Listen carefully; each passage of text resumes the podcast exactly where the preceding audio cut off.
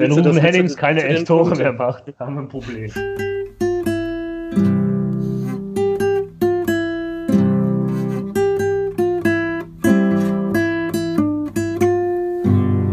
Hallo und herzlich willkommen zur 14. Ausgabe vom Aus dem Exil Podcast, dem Podcast über Fortuna Düsseldorf, heute am letzten Tag des Jahres. Ähm, ja, und es ist äh, schon das zweite Mal, dass wir jetzt hier versuchen, nochmal ähm, einen Blick auf die beiden letzten Spiele und auch auf die Hinrunde zu werfen.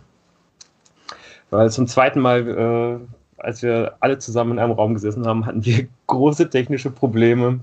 Aber ähm, ich denke mal, wir sind alle optimistisch, dass jetzt hier in dem gewohnten Setting, wo wieder alle über äh, das ganze Land verstre äh, verstreut sind, wie es ja irgendwie auch im Grunde unser Markenkern ist als Exil-Podcast, dass alles funktionieren wird. Bestimmt. Ganz, ganz, ganz bestimmt wird es funktionieren. Ich, ich, bin auf jeden Fall optimistisch. Ähm, ja, und dazu sind wir wieder in der gewohnten Runde, wie immer wie vier. Äh, der Jan in München. Hallo. Der Tim in Berlin.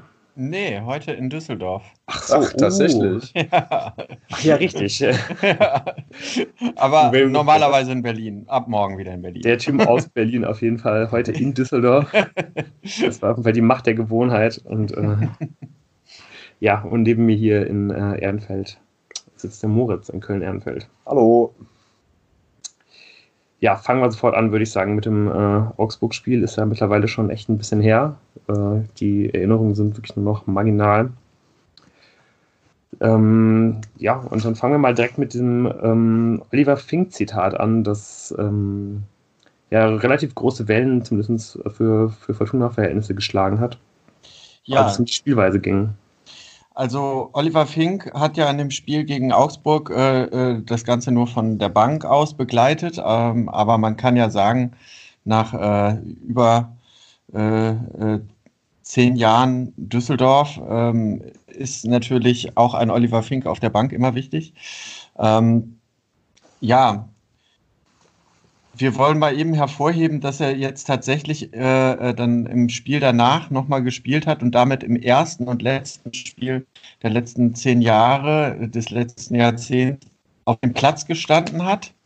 Ähm, damals noch mit so Größen wie Fabian Hergesell, äh, Klaus Costa, ähm, wie hieß Herr Earl eigentlich mit Vornamen? Tor Thorsten Earl? Thomas ah, Earl. Ja. Thomas Earl. Tobias. Thorsten eher, oder? Ich glaube nicht, dass der Thomas hieß. Okay. Auf jeden Fall hat er eine äh, Halbzeit damals gespielt und wurde dann gegen Marco Christ ausgewechselt. Jetzt hat er gegen Augsburg keine Halbzeit gespielt, hat aber im Nachhinein folgende Worte ähm, äh, zum Besten gegeben und die haben einen als Fortuna-Fan schon wirklich äh, äh sehr nachdenklich gestimmt. Und zwar sagt er, das war sehr enttäuschend. Es hat nicht viel gepasst bei unserer Leistung. Augsburg hat keine Wunderdinge fabriziert, aber wir haben es nicht geschafft, hinten geordnet herauszuspielen oder vernünftig auf den zweiten Ball zu spielen. Und dann war noch das Spielglück auf der anderen Seite. Das war von vorne bis hinten ein gebrauchter Tag. Und jetzt kommen die Worte, die einem nachdenklich stimmen. Das Problem war, dass wir von hinten herausspielen wollten, aber andere den Plan hatten, auf den zweiten Ball zu spielen dann wird das Feld zu groß und es ist schwer, Anspielpartner zu finden. Wir müssen jetzt eine Einheit werden. Die Fans leben uns das vor. Wir müssen zeigen, dass wir alle eine Idee haben, einen Plan. Also so ein bisschen Ideenlosigkeit, Planlosigkeit, die wir ja auch über die Wochen immer mal wieder, ähm, äh, sag ich mal, vermutet haben, wird jetzt vom Kapitän angesprochen und äh, da ist dem einen oder anderen wahrscheinlich ähm, doch äh, eingefallen, dass vielleicht in der Winterpause auch auf der Trainerposition nochmal Bewegung äh, hineinkommen muss in dem Moment. Ja, ich weiß gar nicht, ob das so intendiert also, ist von Fink. Genau. Mhm. Ähm, aber auch, also es wirkt ja, wie er das sagt, halt so. Ähm, ja, die, die auf dem Platz stehen, die einen hatten den Plan und die anderen, die auf dem Platz stehen, hatten den anderen Plan. Ja. Aber ohne, man fragt sich ja, ja, das kann ja sein, dass man irgendwann mal verschiedene Pläne hat, aber wenn man auf das Spielfeld tritt, müsste ja der Trainer vorher gesagt haben, was der eine Plan ja. ist, den man verfolgt. Ja. Sehr viele Optionen. Es gibt bestimmt auch noch Spieler, die hatten noch ganz andere Pläne äh, im, im, Hinterkopf mal irgendwann im Laufe der Saison. Aber ähm, ja, man kann da schon, also es war ja eh schon so durch die Spiele vorher, dass, dass Funkel und durch die ganze Vertragssituation natürlich auch mal wieder, ähm, dass der Thema wurde und da musste man schon mal durchatmen. Mhm. Äh, und sich denken, ja. Ja, ähm, ich meine, so generell sind wir ja jetzt auch nicht, also natürlich ist es irgendwie hart, dass es äh, dann auch so ausgesprochen wird, aber ich meine, wir haben ja auch hier immer verzweifelt nach dem Plan der Fortuna gesucht, häufig, und haben uns dann da Sachen zurechtgebogen. Ähm, aber meint ihr denn, dass der Fink das an, als Kritik an seinen Mitspielern oder am Trainer ähm, gedacht hat? Weil das ist ja eigentlich so, so ein springender Punkt. Ne? Also entweder sagt Fink damit, äh, hier die, die, anderen, die den anderen Plan hatten, haben nicht zugehört oder äh, haben es nicht kapiert oder so. Oder er sagt, der Trainer hat uns das nicht vernünftig beigebracht. So. Oder nicht vernünftig ist schon schwierig, oder? Also ich meine, das kommt halt vom Kapitän. Ich weiß halt nicht, ob das gegen die Mannschaft ist oder gegen den Trainer. Also ich glaube, du warst also. eben kurz weg. Ich habe eben gemeint, dass, es, dass er das, glaube ich, gegen die Mitspieler richtet, mhm. aber das nicht ohne den Trainer funktionieren kann. Ob er da den Trainer denkt im Moment, glaube ich gar nicht, aber am Trainer kommst du halt raus, wenn du den Gedanken weiterspinnst. Ja. Also ich habe es auf jeden Fall auch äh, als absolute Kritik gegen den, gegen den Trainer gelesen, so wie es halt formuliert war äh, in, in dem Moment. Allerdings muss ich sagen, dann so wie, wie, wie Funke reagiert hat und gerade so wie dann auch die Mannschaft reagiert hat ähm, und welche Mannschaft dann gegen Augsburg auf dem, auf dem Platz stand und äh, gegen, gegen, gegen Union Berlin dann auf dem Platz stand und wie, wie dann die Spielweise war, habe ich es eigentlich dann eher so verstanden, dass es letztendlich eine Kritik gegen, gegen die Mitspieler gewesen ist, die da halt irgendwie nicht alle äh, auf, der, auf derselben Seite halt irgendwie waren und dass es aber einfach auch absolut angekommen ist, einfach weil die Mannschaft eine absolute, also eine ganz, ganz starke Reaktion gezeigt hat, fand ich. Ja, also da jetzt vorgreifen ja. zu wollen. Ja, ja das, ist ja, das wissen wir jetzt. Aber in dem ja. Moment war das schon so genau. eher so für ihn, wow, wow. was Absolut. ist denn da schief? Absolut. Wollen wir denn mal, ob ja, vor allem, gelaufen, wenn man das Spiel ja gerade gesehen hatte. Ja. genau. genau. Jan, erzähl du doch mal. Du warst doch im Stadion in Augsburg. Erzähl doch mal ähm, von deinem Erlebnis. Genau, also weil das, das Setting war ja diesmal irgendwie ein bisschen ein, ein anderes. Also äh, ich weiß nicht, Jan, Jan hat im Stadion geschaut, äh, Tim und wir wahrscheinlich irgendwie alle äh, zu, ja, zu Hause vom Stream. Du, Moritz, hast. Äh, ja, in der Bahn. In der Bahn. das also, ja, war aber nicht so schlimm. Ja, das Setting war. Äh, ich bin zu Fuß zum Stadion gelaufen, was eher ungewöhnlich ist in Augsburg, weil das ja so JWD ist. Ähm, aber ich arbeite in der Nähe und konnte dann da halt hinlaufen. ich lebe in München, aber arbeite mittlerweile in Augsburg. Ähm, das war ganz angenehm, weil man halt die Massen äh, verpasst hat, konnte das Bier noch trinken. Es gab dann sehr kleinliche ähm, Kontrollen in Augsburg ähm, und dann ging man da rein. Der Gästeblock war halb gefüllt. 1000 Fortunen waren da, ja, weniger sogar als halb gefüllt. Ähm, ansonsten, ja, so wie man sich das denkt bei so einem Spiel, äh, die Stimmung okay, aber dann die ersten zehn Minuten des Spiels waren ja auch noch ganz okay, fand ich. Da habe ich gedacht, ja, mal gucken. Ähm, äh, war, war ja auch interessant, weil, weil Barkok gespielt hat. Ähm, äh, keine, keine Fünferkette, sondern die Viererkette mit 4-4-2. Ich hatte ja, wir hatten ja eigentlich mit der Fünferkette gerechnet. Ähm, die ersten zehn Minuten ging das dann auch, aber dann brach es halt relativ schnell zusammen. Und ab einem gewissen Zeitpunkt wusste man, okay, das geht hier, das geht hier vielleicht ganz, ganz, ganz schief. Ähm, und äh, dann kam es ja auch so, dass die, die Mannschaft irgendwie wenig, wenig produziert hat. Es gab irgendwie, also das, was Fink da beschreibt, trifft einfach auch genau diesen, dieses Gefühl, das man dann halt hatte. Es gab total die schlechte Verbindung zwischen dem defensiven Mittelfeld, der Abwehrreihe und den vorderen Morales und Sobotka haben überhaupt nicht zueinander gefunden. Die haben irgendwie parallel auf zwei verschiedenen Plätzen Fußball gespielt, hatte man das Gefühl. Sobotka hat sich auch sehr stark hinter den, immer im, im, im Deckungsschatten des Gegners äh, bewegt. Dann kamen da überhaupt keine Pässe nach vorne.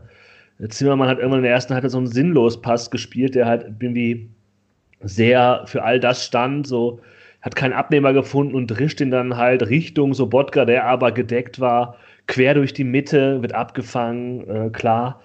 Ähm, und ja, dann gibt es ja noch sogar die Chance von Eihahn. Ja. Ähm, diese Kopfballchance. Ich will, es gibt ja so ein Tor, wo man sagt, naja, wenn der den macht, ist der Verlauf ein anderer, aber ich bin mir bei dem Spiel nicht mal so sicher, ob das einfach nicht das 3-1 gewesen Also, ob man das dann halt nicht trotzdem dicker aus der Hand gegeben hätte, weil das war schon, das ist schon schlecht. Da passt halt einfach nichts. Und wenn nichts passt, dann gewinnst du das Spiel halt nicht und spielst in der Regel auch nicht unentschieden. Ja, das würde ich dir auf jeden Fall zustimmen, auch wenn natürlich wirklich äh, es auch einfach absolut symptomatisch ist, dass, dass das Tor halt einfach ab, äh, direkt im Anschluss an diese, an diese eine Chance halt fällt, die ähm, die Eihande hat irgendwie in der, in der 30. Minute. Die irgendwie auch genau dann, also die wirklich auch das, wirklich das, äh, glaube ich, das erste Mal war, als das Fortuna überhaupt mal irgendwie vernünftig über die Mittellinie gekommen ist in den ersten 30 Minuten, weil man die ersten 30 Minuten eigentlich gar nicht am Augsburger Pressing irgendwie vorbeikam. Dann schafft man es halt einmal ganz kurz, äh, vergibt er diese Chance und steht dann halt irgendwie ein bisschen weiter, äh, ein bisschen weiter vorne als halt äh, davor und kassiert dann einfach sofort äh, das, das, das, das 1 zu 0, weil, weil Adams halt einfach auf fast auf Höhe der, der, der Mittellinie, der irgendwie 40 Meter vom Tor halt irgendwie äh, in einem in einem 50-50 Zweikampf halt zockt und ja, Niederlechner lässt ihn da halt irgendwie äh, ziemlich, ziemlich entspannt aussteigen und ähm, ja, sorgt dann dafür, dass, ähm, dass das 1 zu 0 fällt. Mhm. Und viel kam dann ja danach irgendwie auch nicht mehr. Also irgendwie das, das, das bisschen, was irgendwie Fortuna danach noch an, an äh, Angriffsversuchen irgendwie entwickelt hat, war eigentlich immer, waren eigentlich immer irgendwelche Bälle auf, auf Erik Tommy, aber auch der war richtig unglücklich an dem Tag. Also ich weiß nicht, wie viele Bälle er verloren hat. Ich habe ja irgendwie mal als Notiz stehen, äh, Tommy äh, beendet jeden Angriff. Also äh, sage ich, also ich glaube, jeder, jeder Angriff ging letztendlich immer raus, raus auf seinen linken Flügel und dann war der Ball aber auch wieder weg. Egal, ob er, ob er es mit einem Dribbling oder mit einem Pass versucht hat, aber meistens war es ein Dribbling. Ja, wenn er überhaupt dahin kam. Also es war, ach Gott. Und du hast gesagt, diese Pressing von Augsburg, das war, ich glaube, Augsburg, die waren ja, die waren gut, die waren besser, aber ich glaube, die haben sich nicht völlig über verausgabt für dieses Spiel. Und es wirkte jetzt so, als ob die da nicht irgendwie alles draufsetzen müssen, um dieses Spiel zu gewinnen und haben es dann trotzdem sehr, sehr souverän gewonnen.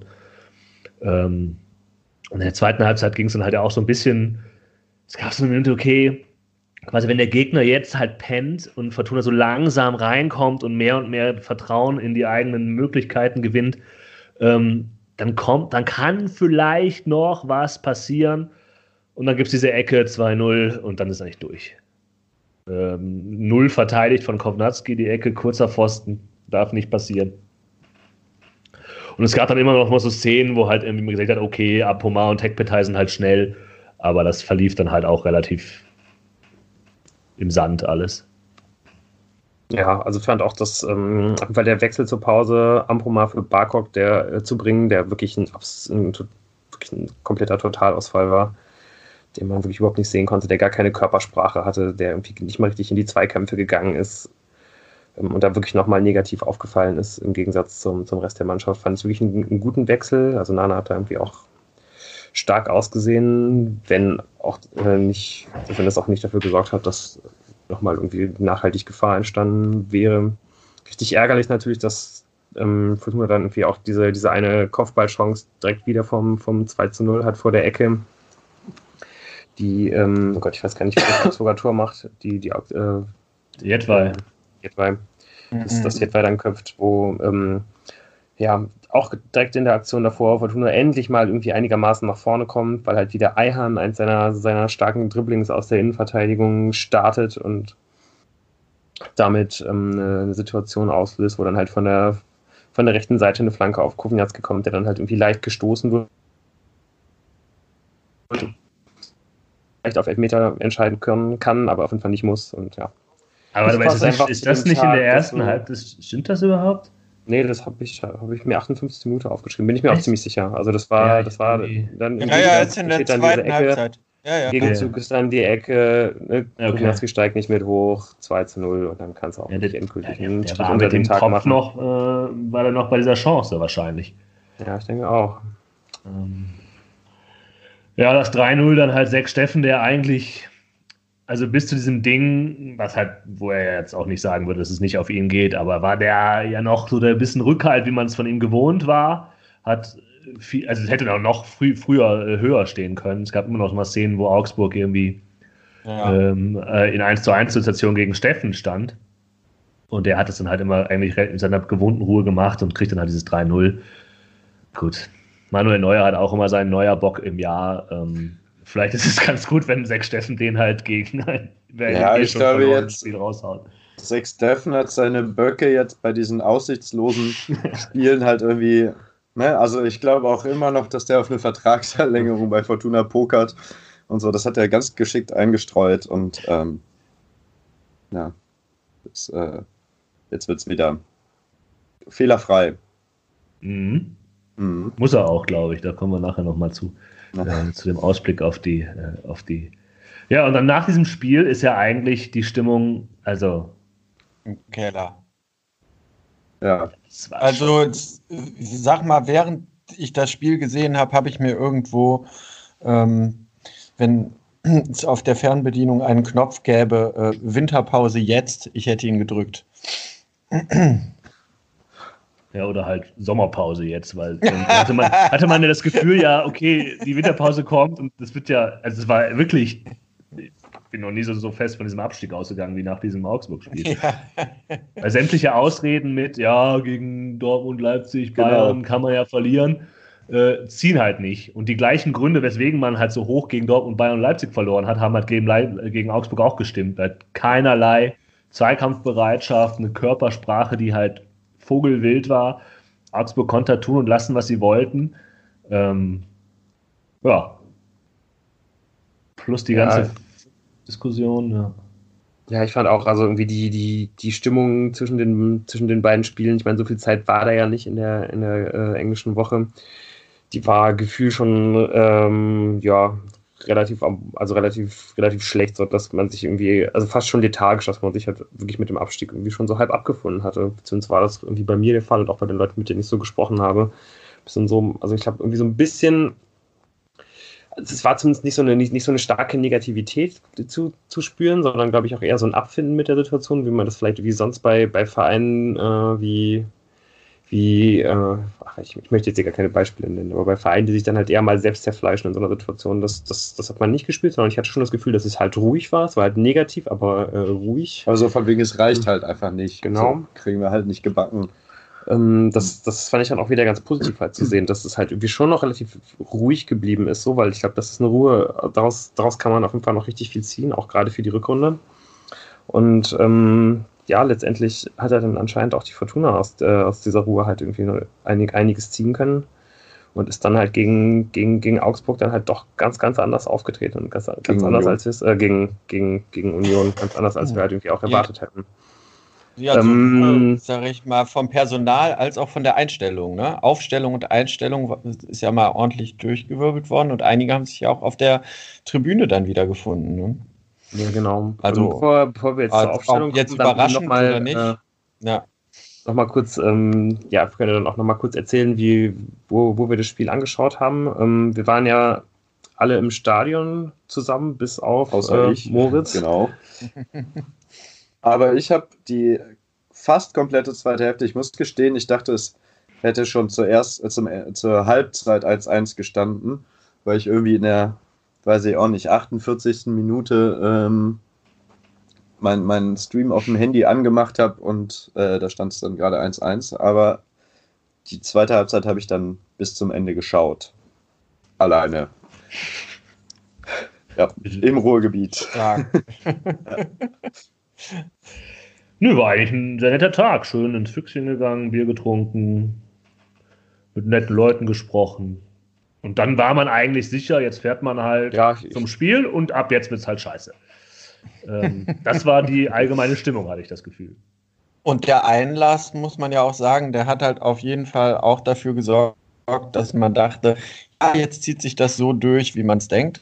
Ähm, muss man tatsächlich sagen, äh, äh, hat noch so bei den einen noch so gerade, bei uns nicht mehr so ganz, Jan, ne, geklappt, ähm, die ersten paar Sekunden sogar noch mitzunehmen vom Spiel.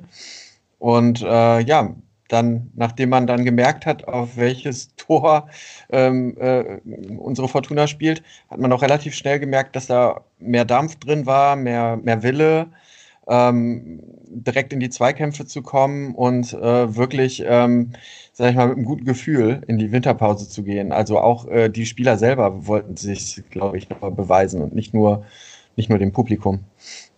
Das hat ja Funkel auch eingefordert und gesagt, er wird halt die Leute, das war doch, das war doch vor dem Unionsspiel, wo er meinte, ja, genau. äh, er wird ja. die Leute aufstehen, die ihm genau diese Qualitäten auch ähm, mhm. hineinbringen werden in das Spiel, was dazu führt, dass die von dir ange, äh, äh, angeführten, äh, nämlich äh, Sobotka und ähm, äh, Louis Baker, äh, vielleicht von der Tribüne zugeguckt haben. Ähm, mhm.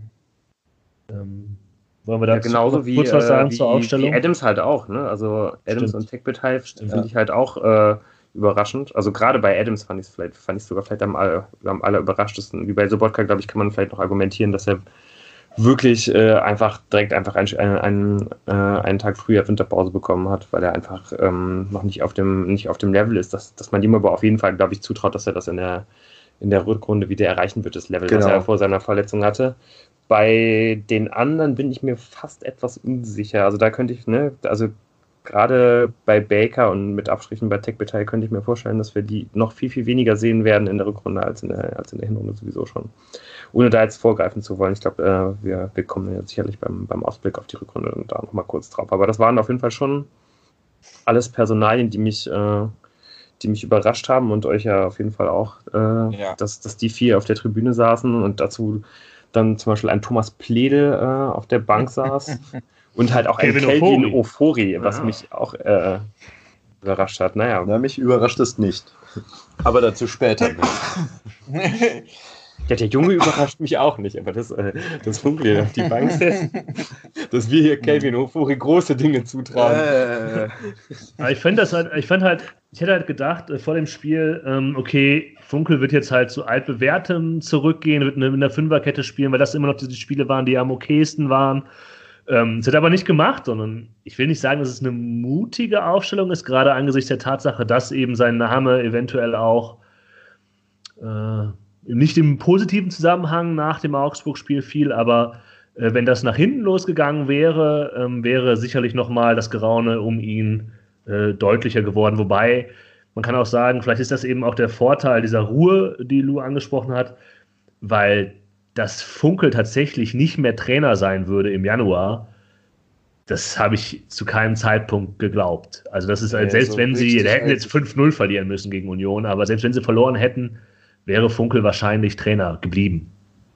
Selbst da bin ich mir halt irgendwie, also ich, ich weiß gar nicht, ob das irgendwie am Ergebnis gehangen hätte, weil irgendwie ich, ich finde schon, wenn man jetzt gegen, gegen äh, Union, äh, gegen, ja doch gegen Union, jetzt, jetzt habe ich es doch richtig gesagt, einmal, wenn man gegen äh, Union jetzt halt nochmal richtig, richtig schlecht und planlos ausgesehen hätte, hätte es auf jeden Fall schon Argumente für eine, für eine Trainerdiskussion gegeben. Auf jeden Fall. Aber ähm, gerade einfach, weil er auch, ähm, der, weil ja einfach auch Röttgermann gerade so geschwächt ist, weiß ich wirklich nicht, ob man sich es überhaupt hätte leisten können, aus seiner Position raus Funke zu entlassen. Weiß ich auch nicht, genau. Ich glaube, man hätte da einfach alleine aus, äh, aus PR-Gründen wahrscheinlich ja. Funke erstmal, erstmal dran gelassen, ohne, ohne ja. dazu halt die, die, die, die sportliche Situation zu bewerten. Da, da wäre so Populismus quasi wieder äh, zurückgeschlagen, weil er, sich nicht, weil er sich nicht leisten kann nach seinen ganzen Ansagen, wie er das jetzt alles managen wird als Großgott. Ähm, ja. ne? Er hätte halt, er wäre halt ja nochmal stark ans Feuer geraten, nachdem er quasi Funkel schon den Vertrag hingelegt hat auf der äh, Jahreshauptversammlung. Genau. Absolut. Äh, genau den Und ich weiß genau. auch nicht, wie, wie gut das äh, für Lutz Pfannenstiel gelaufen wäre. Weil auch ja so ein paar von den Neuzugängen, das wurde ja am Anfang, also zur Sommer, äh, zum Sommertransferfenster äh, und so, wurde es ja schon einigermaßen bejubelt. Und es gibt aber doch einige neue, die jetzt einfach nicht das leisten, was. Da, das wäre, würde dann aufs, auf die sportliche Leitung und äh, auch eben auf den Vorstand nicht gut äh, zurückfallen. Dann Darüber können so, wir ja gleich nochmal reden, über die Neuzugänge, ja. aber wir sollten jetzt nochmal aufs Unionsspiel. Genau. genau, also ich denke auch, also es ist ja dann gut ausgegangen, sodass uns diese Diskussionen erstmal äh, vorerst, äh, sag ich mal, vertagt sind oder hoffentlich komplett erspart bleiben. Ähm, aber was ich dann angesprochen hatte, wo wir, als wir dann im Stadion uns äh, äh, organisiert und orientiert hatten, ja so überrascht waren, ähm, dass wirklich äh, die Einstellung so war, wie sie, äh, glaube ich, Friedhelm Funkel sehen wollte. Und äh, ähm, alledem äh, ähm, im Spiel nach vorne, ähm, also man hat irgendwie gedacht, wow, das ist echt die beste Halbzeit, die man vielleicht, ich möchte, dass man die Hinrunde da reinnimmt, aber von der und trotz allem ähm, muss man ja sagen, ähm, ja, ist man am Ende froh, irgendwie dann doch mit dem 1 zu 0 in die Pause zu gehen bei so einer starken Hälfte. Und äh, darüber muss man, glaube ich, reden. Also äh, Einstellung, dass man äh, Union an die Wand gespielt hat.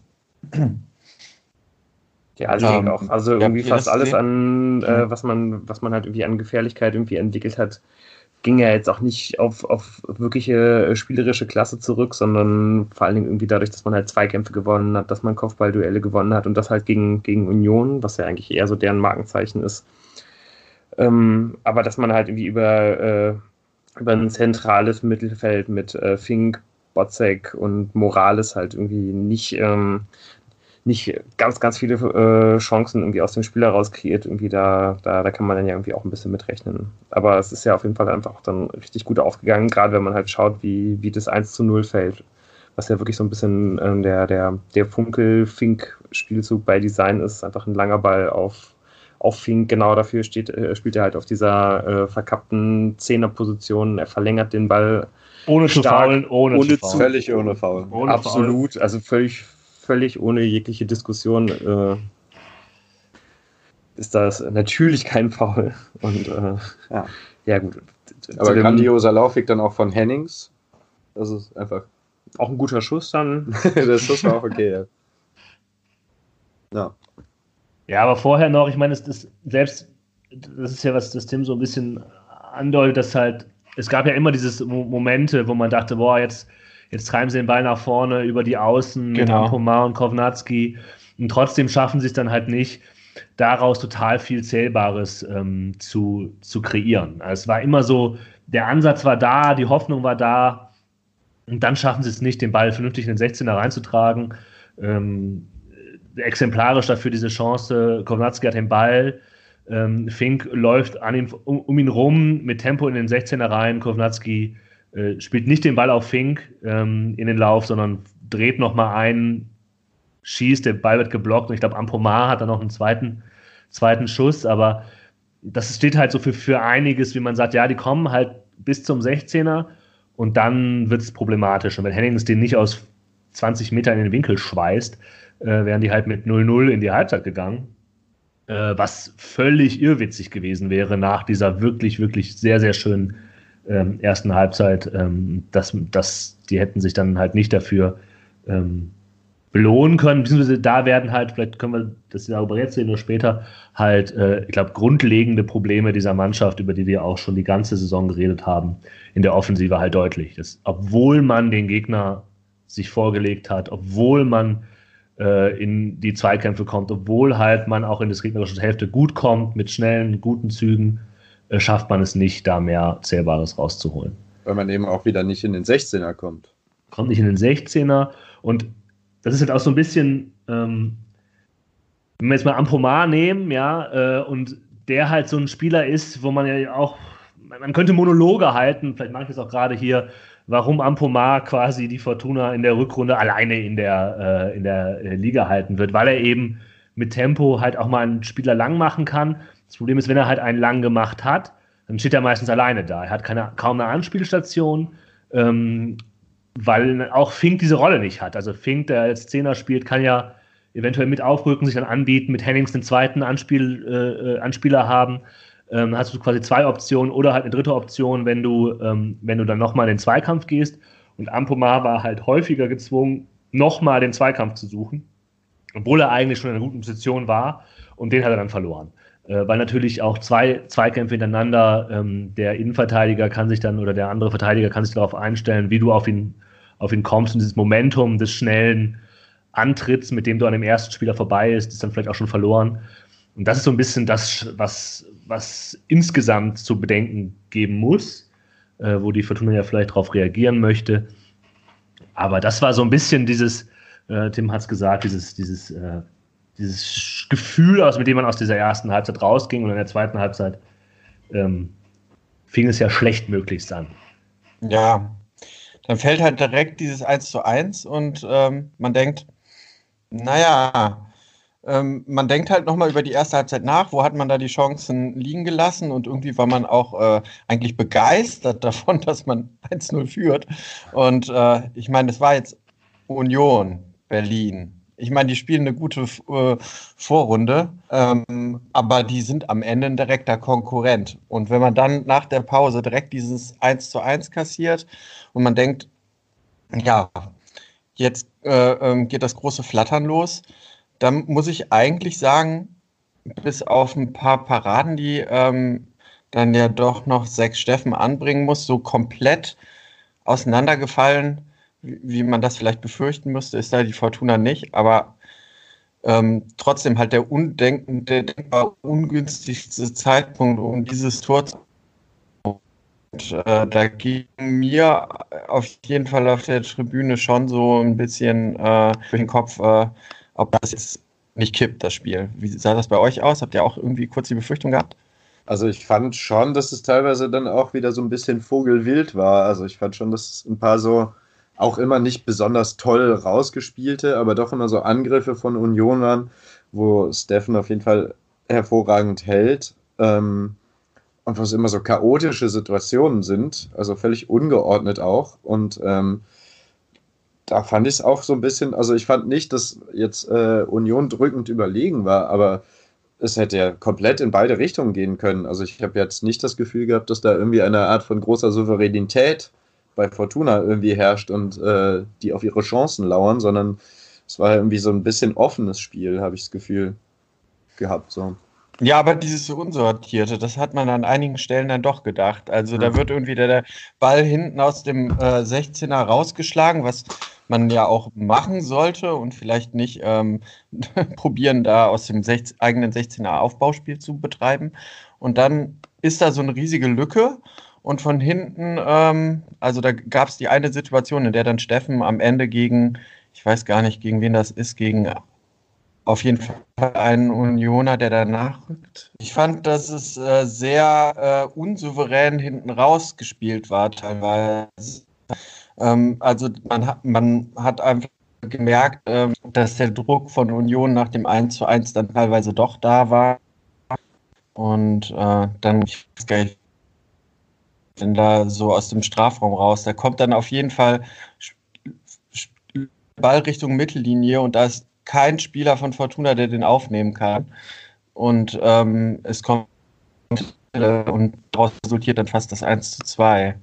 Ich weiß gar nicht, in welcher Minute das jetzt war, aber auf jeden Fall wackelte die Fortuna schon dann doch bedenklich. So wie Tims WLAN. So wie Tims WLAN. genau. ja, genau also, so wie wir äh, jetzt den Podcast dann äh, doch wieder auch äh, auf die richtige Bahn bringen werden und die ähm, Probleme beheben werden, hat es ja dann irgendwie auch die Fortuna geschafft, dann ja irgendwie doch wieder mehr und mehr Zugriff aufs Spiel zu bekommen und dann ja eigentlich die, die letzten 30 Minuten ähm, die, die überlegene Mannschaft zu sein und damit ja dann irgendwie auch dieses 2 zu 1 zu erzwingen. Also gerade gerade Amproma und auch immer wieder Kognatski haben ja zwar weiter ohne die richtige Durchschlagskraft, aber trotzdem immer wieder über ihre, über ihre beiden Flügel für, für Gefahr gesorgt. Es gab dann immer mal wieder so so, so halbe Chancen oder so ähm, Situationen, wo man dachte, ah, wenn jetzt hier das eine Dribbling von, von, von Ampomar noch klappt, dann ist man da irgendwie vielleicht sogar in einer, in einer Überzahl oder einer Gleichzahlsituation im Strafraum. Ähm, ja, aber so richtig dazu gekommen ist es dann eigentlich nicht. Es gab eigentlich nur noch diese eine Chance von, von Hennings, der da mit äh, Kovnatski durch den, durch den rechten Halbraum kam ähm, auch auf ähm, ähm, eine relativ offene Union Berlin-Abwehr zulief, die sich dann den Ball zugespielt haben. Hennings legt dann halt letztendlich nicht nochmal zurück auf, auf Kowinatski, was eigentlich fast der logische Pass gewesen wäre, sondern versucht es dann selber, auch relativ gut trotzdem. War schon ein guter Abschluss auch, ja. Auch richtig stark gehalten. Ähm, ja, also da war irgendwie auch so ein bisschen mein Gedanke, dass vielleicht Hennings diesen, diesen Abschluss ähm, in der letzten Rückrunde nicht gesucht hätte, sondern vielleicht dann eher in der Situation, wo äh, Kovnatski etwas formstärker und er Rune Hennings etwas formschwächer als jetzt äh, gewesen, gewesen ist, dass er da wahrscheinlich nochmal abgespielt hätte. Hat er jetzt dieses Mal nicht gemacht. Aber zu Kovnatski, ich habe das Gefühl, dass die Form doch äh, besser wird gerade, oder? Also ich fand, er hat schon viele, also auch wenn die Abschlüsse dann nicht geklappt haben, es gab ja auch einen Abschluss aus dem 16er, glaube ich, der dann geblockt wurde und so. Aber ich fand schon, dass das irgendwie schon trotzdem auch ein bisschen selbstbewusster gewirkt hat und auch irgendwie, ähm, also da bin ich einigermaßen froher Hoffnung, dass es doch besser wird. Oder seht ihr das anders? Ja, ja ich meine, das Spiel. Ja. Das wie, so, wie, so wie Rufen Hennings in der Rückrunde sehe ich nicht. Ja, aber ich glaube, das Spiel kam Komatski halt auch entgegen. Ne? Also die Kickernote 5, die er bekommen hat, ist halt absurd. Also gerade in der ersten Halbzeit, wo halt Union die Probleme hatte hinten, die haben dann ja auch umgestellt auf, ein, auf eine Viererkette von der Dreierkette, was auch eine Anerkennung dessen ist, dass halt in der ersten Halbzeit sehr viel richtig gemacht hat. Da hatte er ja auch dann auch Räume, um mit Tempo auf, ähm, auf den Gegner zuzugehen und so. Und das, das sah dann ja schon gut aus. Und ich glaube, dass Kovnatski, äh, das ist jetzt eine doofe Floskel, ne, aber dem wird ein Tor ganz gut tun. Und diese Momente, wo er eben dann nicht vielleicht auf Fink rausspielt in der ersten Halbzeit noch später, der will es jetzt auch ein bisschen erzwingen, das Tor. Er will diesen Torerfolg haben, das kann man ja auch nachvollziehen. Ähm, und es tut ihm dann sicherlich, äh, täte ihm gut, äh, wenn er jetzt mal relativ schnell trifft äh, im Januar. Vielleicht gegen Bremen schon. Gerne. Weil ich meine, ja, so also viel hat er halt auch nicht gespielt. Ne? Also ist ja auch viel eingewechselt und ausgewechselt worden. Also so. Ja, war ja auch nochmal verletzt und so. Also ist schon aber er ist natürlich irgendwie auch ziemlich anfällig. Ne? Also ich glaube, man muss ja. ja. irgendwie auch fast davon ausgehen, dass er wahrscheinlich in der Rückrunde nicht, äh, nicht 14, 15 Spiele von Anfang an machen wird, sondern da, da kommt bestimmt wieder mal der, der ein oder andere Muskelfaserriss dazwischen. Aber trotzdem, ja, das ist auf jeden Fall ähm, eine ganz, ganz wichtige Personalie, wo man irgendwie auch sagen muss, dass wenn man halt irgendwie ähm, sich so ein bisschen einen ja, wenn man, wenn man sich halt überlegt, wie könnte die Fortuna halt irgendwie die Klasse halten in der Rückrunde, dann wird es mit Sicherheit, wenn es funktioniert, darüber funktionieren, dass halt, dass halt, ja, Nana Ampoma halt ähm, seine, seine, seine Klasse, die er halt auf jeden Fall hat, irgendwie bei, bei all seinen äh, Schwächen, die er halt eben auch hat. Und ähm, bei, bei, dem, bei seinem risikohaften Spiel, dass er halt irgendwie diese Stärken aber halt in in ein bisschen mehr Durchschlagskraft halt irgendwie umwandeln kann. Und vor allen Dingen, dass halt Kovnatski ähm, vielleicht die paar Tore mehr schießt in der, äh, in der Rückrunde, die halt vermutlich Rufen Hennings weniger schießen wird, weil ich glaube, dass der weit nördlich von 20 Toren ankommt am Ende der Saison, das, ähm, ja, da rechnet wahrscheinlich keiner von uns. Naja, ich meine, das war ja vor und Ampoma gut funktionieren und so. Also äh, ich finde nur, man sieht jetzt so ein bisschen äh, Ansätze davon, dass das vielleicht in der Rückrunde doch dann auch besser laufen könnte.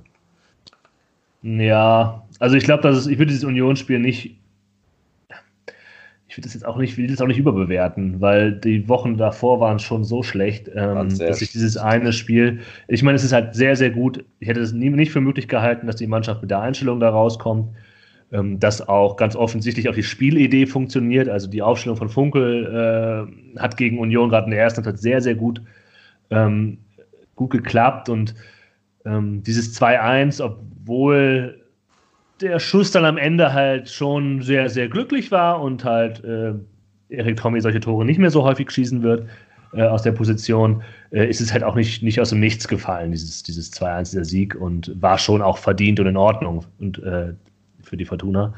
Ähm, das ist gut, die drei Punkte nimmt man mit, aber ähm, es gibt einfach noch viel zu viele Probleme, die diese Mannschaft mit sich rumschleppt. Und da können wir ja vielleicht gleich nochmal drüber reden, ähm, die halt sich schon auch durchziehen durch diese Hinrunde, äh, die es halt sehr, sehr schwer machen wird, äh, in der Rückrunde ähm, und in dieser Liga zu bleiben.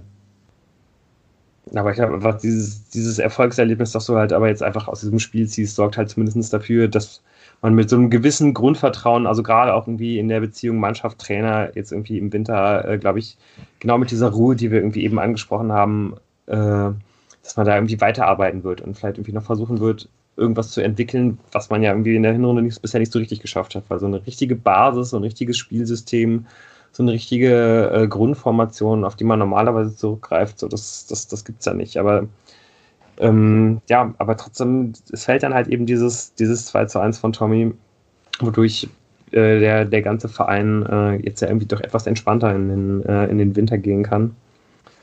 Mhm. Ja, ist einfach immens wichtig für, auf, in allen Belangen.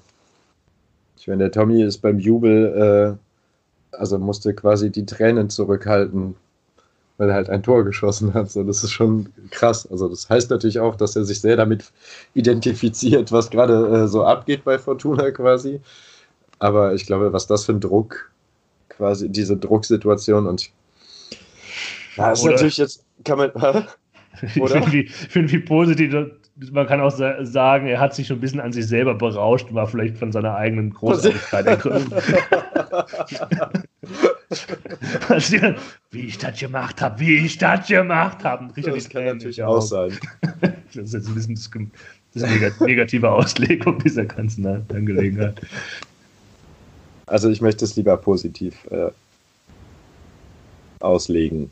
So, das hieße ja nämlich auch, dass äh, eben das, also das dann irgendwie so so ein emotionales Ding, das kann doch auch ganz viel bewegen dann für alle. Und dann sieht man, wir sind alle in einem, und der, der Erik weint vor Glück. Kann ich, das wird den Tränen auch ja. gar nicht so stark gesehen. Aber Boah, doch, ich habe das halt ne, auch auf dem Stream geguckt und ich dachte so, wow, okay, das sieht nicht nach, äh, ich juble fröhlich, sondern ich muss mich hier gerade arg zusammenreißen aus. Das war es ist aber in der Wiederholung nochmal, also in dem, wie heißt das, ja, Zusammenfassung nochmal. Ja, muss auch, glaube ich, halt wie wirklich sagen. Also ich glaube, wenn, wenn am Ende die Fortuna die Klasse halten wird, dann werden wir uns an den Moment auf jeden Fall noch ein paar Mal erinnern. Also das, oh ja. Das hat auf jeden Fall das Potenzial, zu einem absoluten Schlüsselmoment zu werden. Ob das letztendlich dann ja. so kommt, äh, ja, also das, ich, äh, und wie, sei mal dahingestellt. Man, ja. man geht ins neue Jahr auf dem Relegationsplatz. Ansonsten würde man halt jetzt äh, ähm, ja, einen Punkt vor Paderborn auf dem 17. Tabellenplatz stehen. Das fühlt sich anders an, auch für das Trainingslager. Ja. Also es ist schon, man, man, man geht in das Spiel gegen Bremen in, ja, mit einem Punkt mehr als Bremen. Also, also ich glaube, dass das ein immens wichtiger Treffer war. Noch eine Frage habe ich dazu äh, an die Stadiengänger. Ähm, konntet ihr relativ äh, war angstfrei das Tor feiern. Das war ja irgendwie von so weit weg und so, da sah ja erstmal nicht so aus, als hätte da jetzt irgendwas Irreguläres passieren können. Ich feiere überhaupt kein Tor mehr. Also, sorry. äh. Doch, also ich konnte das sehr gut. Ich auch, also ja. ich habe äh, ich, ich habe mich einfach an äh, äh, mein Umfeld auch äh, äh gehalten und äh, da war keine wahre Angst in der Luft. Nein, eher, eher Belustigung, weil okay. während Erik ja, wenn man, wenn man das kann, also ich habe, bei mir ist halt dieser Moment des, äh, bei mir ist halt so dieser, dieser, dieser äh, Jubelausbruch, den man halt früher beim, beim, beim Fußball immer hatte, so das habe ich einfach halt gar nicht mehr so richtig. Also das ist halt, wenn mal irgendwie so mit 50 Prozent und dann jubelt man halt zwei Sekunden und checkt dann erstmal nochmal schnell, gibt es irgendwie Diskussionen, was macht der Schiedsrichter mit seiner Hand, hat er die am Ohr und so weiter und ja, und jetzt gerade bei diesem Tommy-Tor kam dann irgendwie nochmal dazu, dass man sowieso nicht so richtig ausgerastet ist. Also ich auf jeden Fall nicht, weil ich mir erstmal irgendwie an den Kopf gefasst habe, weil ähm, ähm, ich sowieso erstmal etwas verärgert war, dass er das aus dieser Position versucht hat. Ich glaube, das war ja bei, bei Jan, äh, der ja, da dieses Stadions stand, äh, war es auch so. Äh, wir haben anscheinend beide, äh, wie wir festgestellt haben, festgestellt, dass wir nicht schießen äh, geschrien haben. Auch ein bisschen äh, zu Recht eigentlich aufgrund der, der Erfahrungswerte diese Saison, weil ja Tommy wirklich schon sehr, sehr häufig ähm, den, den Abschluss gesucht hat. Und da, äh, als, als nicht nur ein Bein eines Gegenspielers irgendwie zwischen ihm und dem Tor war, sondern wirklich schon eigentlich der ganze stehende Gegenspieler schon, schon irgendwie quasi auf seinen Zehen stand. Und ähm, ja, und zum anderen, weil ich auch wirklich, als der, als der Schuss dann aufs Tor ging, mich auch schon wieder so halb, halb abgewendet hatte, weil irgendwie der, das sah wirklich aus meiner Position und ich glaube auch nicht nur für mich so aus, als ob der Ball halt eher neben das Tor geht. Mhm. Ich habe richtig, äh, erleichtert dann irgendwie nochmal aufgesäuft, so ein bisschen, als ich gesehen habe, oh, der Ball geht an den Pfosten, es gibt nochmal eine neue Chance, weil ich dachte, der Ball springt halt ins Feld zurück und dann springt er halt irgendwie irgendwo anders hin und das konnte ich dann nicht so genau sehen wegen den Fahnen. aber, aber, man konnte dann hören, dass er wahrscheinlich drin war, ja. Genau, aber so, so ein bisschen, äh, so ging es, glaube ich, dem Torwart halt auch. Also ich glaube, der war auch ein bisschen überrascht, wenn man sich so seine, ähm, seine Körperhaltung anguckt. Ja. ja. Ja, und jetzt ist äh, alles anders. Ja, oder auch nicht. Mhm. Ich meine, es war halt ein so wichtiger Sieg, äh, gerade angesichts der Tatsache, dass der erste FC Köln sich überlegt, auf einmal zu gewinnen, das für die Fortuna äh, aus vielen ja. Gründen sehr unangenehm ist. Das mit diesem äh, Trainer, ich finde das wirklich auch fast eine Frechheit. Fuck unsympathischen Trainer, den die da haben. Gott, ich glaube, glaub ich, wenig Trainer, die ist so unsympathisch wie ja. Markus Gisdol. Ähm, ja, ja, toll. Aber ja. gut. Ja. ja, wirklich sehr unglücklich, dass sie dann eine Fortuna äh, englische Woche spielen. Ja. Also das zum, ungün zum ungünstigsten Zeitpunkt. Aber gut, wir wollen mal nicht so sehr auf die, äh, auf die Konkurrenz schauen, sondern äh, vielleicht irgendwie dann eher doch mal auf uns. Und ich glaube, wenn man aus einer Sache, wenn ich jetzt auch gerade noch mal die letzten zwei Jahre oder zweieinhalb Jahre betrachte, wenn man irgendwie aus einer Sache ähm, dann, dann doch irgendwie noch ein bisschen Zuversicht ziehen kann, dann ist das Friedhelm Funke gewinnt alle Schlüsselspiele zu Hause. so, das, das, war, das war in der zweiten Liga schon so, als, ähm, als es um den Abstieg ging, als er gerade in der Saison geholt wurde. Ähm, gut, in der, in, der, äh, in der Aufstiegssaison danach war das, ist, ist jetzt natürlich so ein bisschen dahingestellt, aber ähm, gerade auch letzte Saison, wenn man sich da nochmal zurückerinnert, immer wenn es ein Spiel gab, wo man dachte, oh, Heimspiel gegen direkten Konkurrenten, das muss man unbedingt gewinnen, ähm, auch unter anderen ja. Vorzeichen, wenn man da irgendwie noch weiter über dem Strich stand. Aber damals haben wir, glaube ich, dem Braten noch viel, viel weniger getraut, irgendwie, als es jetzt äh, die, in dieser Hinrunde war, dass man halt irgendwie eine Erstliga-taugliche Mannschaft äh, am Start hat. Jetzt hat Funkel halt alle diese Spiele gewonnen. So, und auch immer dadurch, und auch, auch, auch nie glücklich, sondern halt auch einfach immer absolut verdient und mit Überzeugung. Und das war in dieser Saison halt eben auch so. Von den vier Spielen, die man gewonnen hat, ähm, wenn man jetzt mal dieses Freak-Spiel am ersten Spieltag bei Werder Bremen so ein bisschen ausklammert. Ähm, es waren einfach drei Heimspiele in drei extrem äh, schwierigen Situationen, wo die Fortuna halt dem, dem Tabellenende irgendwie entgegentaumelte, jeweils nach schlechten Serien. Und die hat man halt dann gegen Mainz, gegen Köln und gegen Union Berlin gewonnen. Ja. Und es kommen halt eben auch noch einige diese Spiele, einige, einige diese Spiele in der Rückrunde. So, und wenn ja, man, zum Beispiel direkt der Auftakt, ne? Ja, wichtig. Ja. Ja also, und nein, jetzt, ich habe irgendwie noch so ein bisschen, so, also ich, ich weiß nicht, ob ich kann, also gerade Werder Bremen ist halt irgendwie eine Mannschaft, bei, dem, bei, bei der man sich auch gut vorstellen kann, dass die halt äh, nach, nach fünf Spielen in der Rückrunde halt schon gar nicht mehr in der, in der Tabellenregion stehen. Ja, ja, das stimmt, aber ist trotzdem, also äh, Tim hat bei dem Augsburg-Spiel eben gesagt, wenn er die, die, die Winterpausentaste hätte drücken können, dann hätte er sie gedrückt. Jetzt nach dem Spiel mit so Momentum und Bremen ist richtig scheiße. Ähm, ist ja, halt sogar ärgerlich, dass das Bremen-Spiel jetzt erst in zwei Wochen kommt. Absolut. Glaub, das, das wäre ganz gut gewesen. Zu Hause, äh, Bremen, ja. ähm, da hätte man sich schon noch einen Sieg, also oder zumindest ausrechnen können, dass man das Spiel nicht verliert. Ja, und ja. auch, äh, wir wollen nicht zu weit vorweg gucken, weil dann ist alles anders bei den Teams, aber der nächste Heimspielgegner heißt ja dann Eintracht Frankfurt, bei denen läuft es ja auch nicht so optimal. Ja. Also scheiß Winterpause. ja, also ich glaube, ja. Aber die Winterpause kann ja dazu genutzt werden, neue Spieler zu holen und denen das Spiel ähm, von Fortuna Düsseldorf und die Taktik näher zu bringen. Und äh, da gibt es ja schon einige Namen, die so gehandelt werden. Und ich, glaube, bei einem wird es schon heiß heute. Ne?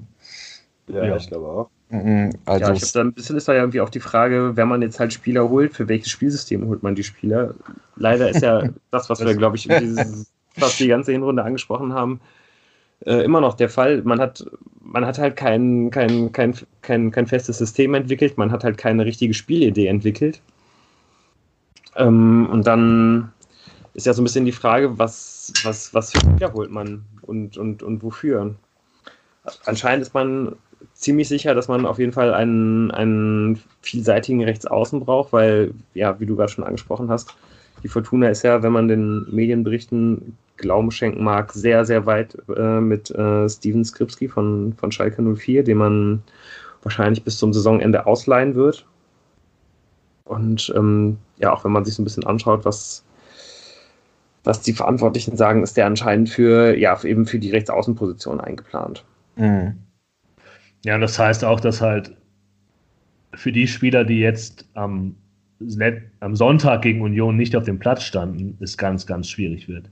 Also wenn dann, also für Barkok, wenn das ist ja, geht ja die unmittelbar an, auch wenn Skripski, und das ist ja auch ganz gut, auch vorne drin spielen kann als Mittelstürmer, wenn Hennings verletzt ist oder auch mal nicht mehr, äh, nicht mehr durchtrifft. Ähm, für die wird es jetzt eng.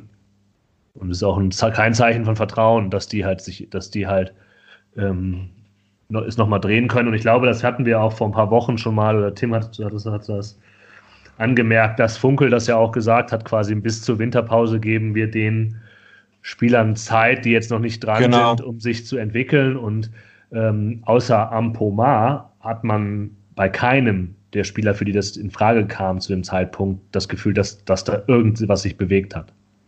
Ja, also mhm. das, das ist ja auch etwas, was wir jetzt nochmal besprechen wollten. So generell äh, finde ich nach 17 Spielen ähm, braucht man jetzt nicht irgendwie sagen, ja, der kommt noch oder also wenn bisher jetzt ein Ansatz nicht zu sehen ist, dann kann man auch vielleicht getrost davon ausgehen, dass die ein oder andere Verpflichtung ähm, jetzt nichts war, was ich in, wo wir in zwei Jahren nochmal sagen, ach ja, der, der hatte dann Anlaufschwierigkeiten. Also ich denke da zum Beispiel an äh, tatsächlich auch einen so Spieler, die gar keine Spielzeit bekommen, so wie ein Pledel, der wahrscheinlich keine keinen Sinn gemacht hat, diese Verpflichtung aus meiner Sicht bisher. Oder natürlich, äh, ähm, Herr Techbetei hat sich bisher auch nicht mit Ruhm bekleckert. Und ähm, wen würdet ihr denn eigentlich sagen, wer, wer war denn die beste Verpflichtung so aus dem Sommer? Gibt es da zwei Meinungen? Oder? ja, wahrscheinlich ist es äh, die Torwartposition und mit Absprechen Nana Ampoma könnte noch kommen, oder? Ja. ja also ja. Ampoma ist halt, ein, ist halt irgendwie nur Hoffnung, ist ein Versprechen, mhm. aber ähm, ja, ich glaube, ohne, ohne Wenn und Aber ist es halt auf jeden Fall ähm, Sechs Steffen, der wirklich ein ganz, ganz starker Rückhalt ist, trotz auch der Fehler und auch der und einiger Unsicherheiten, die er mal irgendwie gezeigt hat. Aber ich, es ist äh, auch im Gegensatz zu, zu Michael Rensing letzte Saison ein ganz, ganz ähm, großer Sprung nach vorne. Also ich finde auch irgendwie einfach auch von der Körpersprache, von der Sicherheit, die er irgendwie ausstrahlt. Die er dann auch mhm. der Abwehrreihe mit vermitteln kann, ne? Ja. Ja, da gab es ja sogar mal Gieselmann so ein Zitat irgendwie relativ früh in der Saison von wegen, äh, das ist schon was ganz anderes, wenn man da jemanden hat, der so sicher und ruhig äh, hinten im Kasten steht. Das da hat sich so Michael Renzing auch bedankt. genau. Ja. ja, brauchen wir gar nicht weiter drüber zu sprechen, glaube ich, dass das eine ziemlich krasse Verbesserung ist. Naja, ich würde halt, aber äh, da, da, da brauchen wir jetzt nicht. Aber wenn, wenn man halt vor Nana Ampomar würde ich halt Erik Tommy nennen, mhm. der halt ähm, viel mehr gespielt hat und bei all dem Negativen, was man über ihn sagen kann, dass er halt sinnlos immer abzieht und dann halt den vor ihm Gegner, äh, vor ihm stehenden Gegner auch zielsicher dann trifft, der den Ball dann halt blockt, blockt ähm, ist halt Tommy noch irgendwie einer vorne, ähm, der schon wichtig war, viel, vieles auch richtig gemacht hat. Bei Ampomar ist es halt so ein bisschen die Hoffnung, die da mitspielt. Bei Tommy würde ich sagen, es hat sich auf jeden Fall gelohnt, den zu holen. Ja, auf jeden Fall. Auch für weniger Geld als, als Ampomar. Der, das darf man auch nicht vergessen. Die Fortuna hat schon relativ, sie hat sehr viel für ihre Verhältnisse Geld in die Hand genommen. David Kovnatski. Wir haben ja viel eingenommen, kein... Jan, das ja, ja. nicht mhm. vergessen. oh Gott, ein Idiot. ähm, ja, die, die 6,5 bis 13 Millionen Euro von Benito Raman, ja. Äh, und die 1,5 Millionen, die man für Marvin Duksch bekommen hat, wo ich mir gar nicht sicher, Marvin Duksch würde ich ja vielleicht noch mal ganz gerne sehen. Eigentlich, ist egal. Ähm, aber Kovnatski, der halt, den hätte ich auch geholt. Ja, nach der Rückrunde ja. war das eine safe Nummer, da will ich jetzt auch gar nicht sagen, hat aber trotzdem Probleme.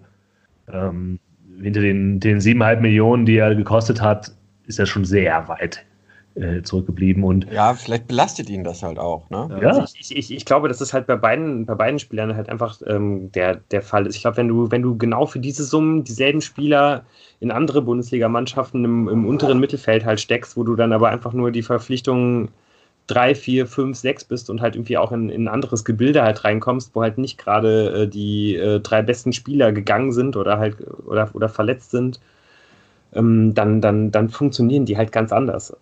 Also ich, ich, ich glaube halt schon, dass das, dass, das, dass das eben super viel ausmacht. Ob du äh, halt als ein Spieler, der halt einfach, ja, also auch wie, wie, wie Nana Ampoma, der irgendwie aus Belgien kommt und wo dann irgendwie ganz klar ist, du bist halt, ich meine, Kownatski wurde natürlich verpflichtet, aber war ja eigentlich kein Neuzugang, sondern war ja schon ja. da. Ja. Und im Grunde ist halt, äh, ist halt Nana derjenige gewesen, der die größte Last hatte oder tragen sollte, äh, Luke Bacchio und Rahman zu ersetzen. Ja. So, also einfach auch in der, in der, in der Perzeption, so würde ich sagen, oder? Also ich glaube, ähm, natürlich hat man Kownatski jetzt zum Sommer irgendwie neu, neu fest verpflichtet, aber der war eben schon da und war auch eigentlich eher für so eine Mittelstürmer- oder Hybridposition eingeplant ja. und nicht für diese und eben nicht als, als äh, der, der Ersatz für die beiden Außenpositionen für die Konter. Ja. Ja, das Tech-Partei nicht so funktioniert, da muss man sagen, das ist halt auch so ein bisschen ein Gamble, ne? wenn ein Zweitligaspieler, der äh, in der zweiten Liga gewirbelt hat. Ähm, also es kann halt passieren, dass er nicht einschlägt. So. Also auch gerade nicht, nicht, nicht vielleicht im ersten Jahr, wobei ich mir da ist, also gerade bei Tech-Detail wirklich insgesamt auch relativ unsicher bin, ähm, wie, wie, wie viel man ihm irgendwie noch an, an, an Spielzeit geben wird, aber auch gerade bei Ampoma, wenn man sich jetzt irgendwie auch nochmal an, anschaut, wie das zum Beispiel bei Raman gelaufen ist, Leute, die du halt, die, die die Fortuna halt holt, die so eine Qualität haben, das sind eben Leute, die eben auch noch ganz viele, ganz viele Flaws, also ganz viele, ähm, ganz, ganz viele Schwächen halt irgendwie auch noch mhm. haben, die du halt ähm, ja irgendwie auch als, als, als Trainer oder als Trainerteam dann irgendwie erst noch bearbeiten musst, bevor einfach auf einem ganz hohen Bundesliga-Niveau diese, diese Leute halt ihre Leistung bringen können. So, Rahman hat anderthalb Jahre gebraucht, bis er, äh, bis er regelmäßig gespielt hat und unter Funkel eigentlich sogar fast zwei, weil er äh, ja selbst dann jetzt im letzten Jahr erst zur, zur Winterpause so richtig durchgestartet ist. Und wenn du halt solche Spieler holst, die eben diese Qualitäten haben, wie sie eben auch ein Ampomar hat, die man immer mal wieder auf, kurz aufblitzen sieht, wenn, wenn du halt solche Spieler holst und die bringen das konstant auf den Rasen und arbeiten halt äh, defensiv stark mit nach hinten und so weiter. Das sind keine Leute, die du für vier Millionen Euro mal eben zur Fortuna Düsseldorf holen kannst. Nee, aber bei Ampomar sieht man halt jetzt zum Ende der Hinrunde, dass er sich langsam akklimatisiert hat und da hat man so Hoffnung. Und da sind halt dann schon ein paar Spieler, die meiner Meinung nach, äh, denen man jetzt nach 17 Spielen schon so ein bisschen sagen kann, boah, da muss, da bin ich erstmal unzufrieden und äh, mal sehen, was da in der Rückrunde ja. noch so kommt. Lass also ein Louis Baker Liga zum verleihen. Beispiel. Ein, ein, also Louis Baker ist halt tatsächlich auch mit äh, von, okay, hat er nicht in der ersten Mannschaft gespielt, aber ist von Chelsea London hier rübergekommen und ähm, hat auf jeden Fall die Erwartungen aus meiner Sicht nicht erfüllen können. Ja. Dass ja, er irgendwie Kevin Stöger ein bisschen äh, vergessen machen kann, nur ein bisschen. Man sollte jetzt auch nicht immer so Spieler und Spieler äh, äh, so eins zu eins äh, auf dem Platz äh, äh, ersetzen. Aber das, was man sich von Louis Baker erwartet hat, hat er ja wohl nicht gebracht. Ja, weil das hast du ja, das konntest du noch anbringen, äh, der hat ja auch schon gesagt, das ist viel zu langsam für ihn ist hier. Ja, genau. Was Wenn das Spiel schneller wäre, würde er natürlich viel mehr glänzen. Ach so, okay, ja. verstehe.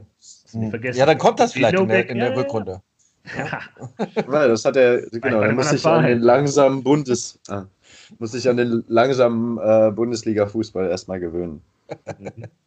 ja, ja, aber das sollte jetzt getan haben. Äh, ich glaube auch gerade Luis Baker ist halt jemand, wo man große Sorge haben muss, ob der äh, in der Rückrunde noch so viel Spielzeit von, von, von Funkel bekommen wird. Spielt nicht mehr. Ähm, wo man einfach auch sagen muss, ja, das ist, das ist auch wirklich eine absolute, das ist halt ein absoluter Schlüsseltransfer, der halt, ähm, der halt aus heutiger Sicht natürlich kann das sein, dass er nochmal durchstartet in der Rückrunde, aber aus, aus sehr heutiger Sicht würde ich sagen, es ist halt ein Transfer, der einfach, der halt absolut nicht funktioniert hat.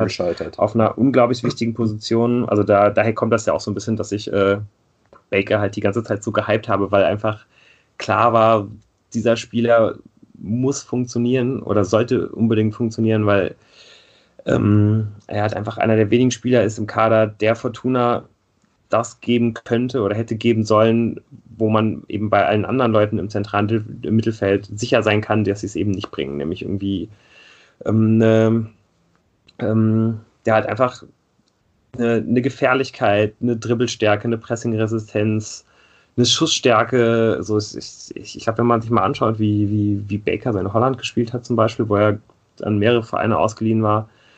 So, er war, das war auch ein richtig torgefährlicher Spieler, einer, der, der, der immer wieder Chancen kreieren konnte und das hat ja einfach jetzt äh, hier bei, bei der Fortuna gar nicht stattgefunden. So, das, und das, das merkt man ja auch deutlich, wenn man dann irgendwie auch mal auf die, auf die Zahlen schaut, ne? wie viel das, was, was Fortuna an Toren geschossen hat. Bei den Expected Goals ist Fortuna letzter, bei den Expected Points ist Fortuna letzter. Und das liegt ja natürlich auch daran, dass, dass man einfach super wenig Chancen entwickelt hat. Und wenn, dann halt meistens, weiß ich nicht, ja, Halbfeldflanke oder Ecke. Und oder äh, Hennings Elfmeter, genau. Auch ein paar sehr schöne Hennings-Tore. Da habe ich noch eine schöne. Was glaubt ihr bei Flanken allgemein? Ähm, auf welchem Platz ist die Fortuna in der Liga? Menge. Ja, Quantität. Ihr müsst überlegen, die haben allgemein weniger äh, Offensivaktionen als andere Vereine und wie viele Flanken schlagen, also bei Quantität an Flanken in der Liga. Also absolute Zahlen. Absolute Zahlen, äh, Fortuna von 18 Mannschaften. Äh, sage ich. Platz 3, sage ich. Das ist ein Vierter. Ja. Vierter. Flanken in den 16er übrigens, das passt. Siebter. Da muss irgendwas passieren zwischendurch. Viele Tommy-Flanken halt. Ja, ja. Oder Jean Zimmer-Flanken. Oder naja, gut, jemand, der für so eine äh, Ecke, äh, äh, die vielleicht auch äh, ähm, dann nochmal abgewehrt wird und dann kommt ein Flankenball rein und dann steht er noch vorne drin, äh, prädestiniert wäre Kasim Adams. Was sagt ihr, ist seine Bilanz bisher. Also ist ja auch geholt worden, um ähm, ja äh, auch mehr Optionen zu haben mit, mit drei äh, potenziellen Innenverteidigern. Jetzt Oder hat Fortuna die drittmeisten Gegentore bekommen. Und wie ist der Anteil von Kasim Adams da dran? Und was glaubt ihr, wird er in der Rückrunde nochmal äh, zum Stammspieler werden? Also ich weiß es nicht so genau. Also ich kann mir eigentlich, ich habe, also es könnte halt sein, ich kann mir vorstellen, dass Funkel dem halt quasi mitgeben wollte, du bist zu leichtsinnig, so, du mhm. machst zu viel Scheiße und mhm. findest dich selber zu gut und deswegen passieren diese Böcke. So, also dass Funkel das als eine Art Einstellungsproblem ansieht und nicht als eine äh, Unzulänglichkeit, weil er kann ja durchaus auch sehr gute Aktionen machen. Mhm. Und dass mhm. äh, Funkel deswegen den dann auch einfach mal auf, auf die äh, Tribüne setzt, weil er sagt so, nee, du willst es nicht raffen. So, du, du kannst dir diese Aktion nicht erlauben. Auch wenn die 50-50 gut gehen, ist dann halt die Hälfte davon Gegentor, so in etwa. Und ähm, dass, dass Funkel da vielleicht wirklich so eine erzieherische Maßnahme jetzt ergriffen hat. Und ähm, das würde mich auf jeden Fall dafür, darauf hoffen lassen, dass es wirklich so ein Einstellungsding ist und der Funkel dem äh, das versucht auszutreiben, dass er irgendwie sich selber überschätzt ähm, und dann durchaus nochmal eine Rolle spielen könnte. Mhm. Also ich ja. vermute, der Casem Adams, den wir in der Hinrunde gesehen haben, ist der Casem Adams, den wir auch in der Rückrunde sehen werden. Okay. Also wenn man sich mal so ein bisschen durchliest, weswegen Hoffenheim ihn ausgeliehen hat, das ist, das, das ist absolut, und weswegen ihn Hoffenheim verpflichtet hat, das ist halt genau das, was jetzt auch in der Hinrunde Licht viel.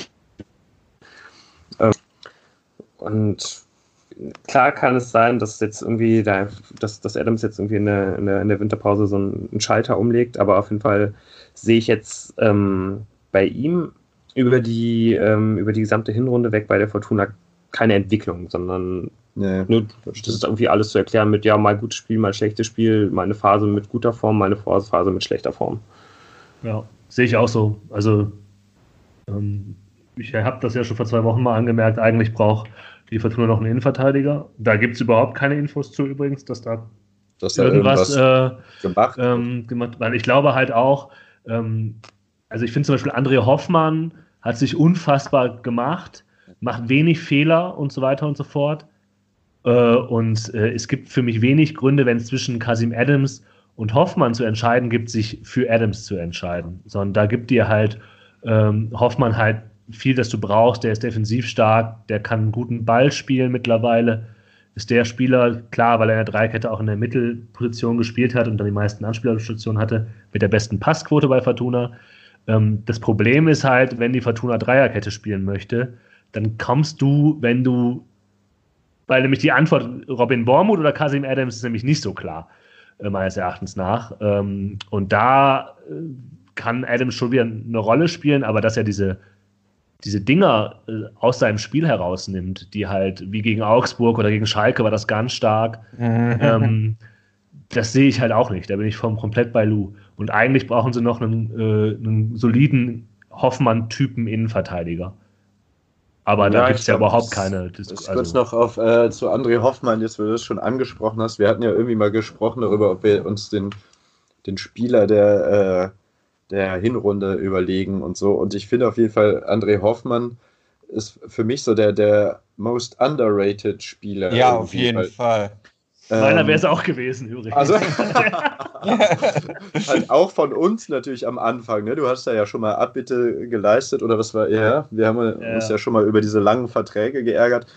Ähm, also ich, ich wünsche mir wirklich, dass der, wenn er weiter so konstant ist, ich meine, ich fand halt wirklich auch, dass der diese Pässe durch die Mitte spielen kann.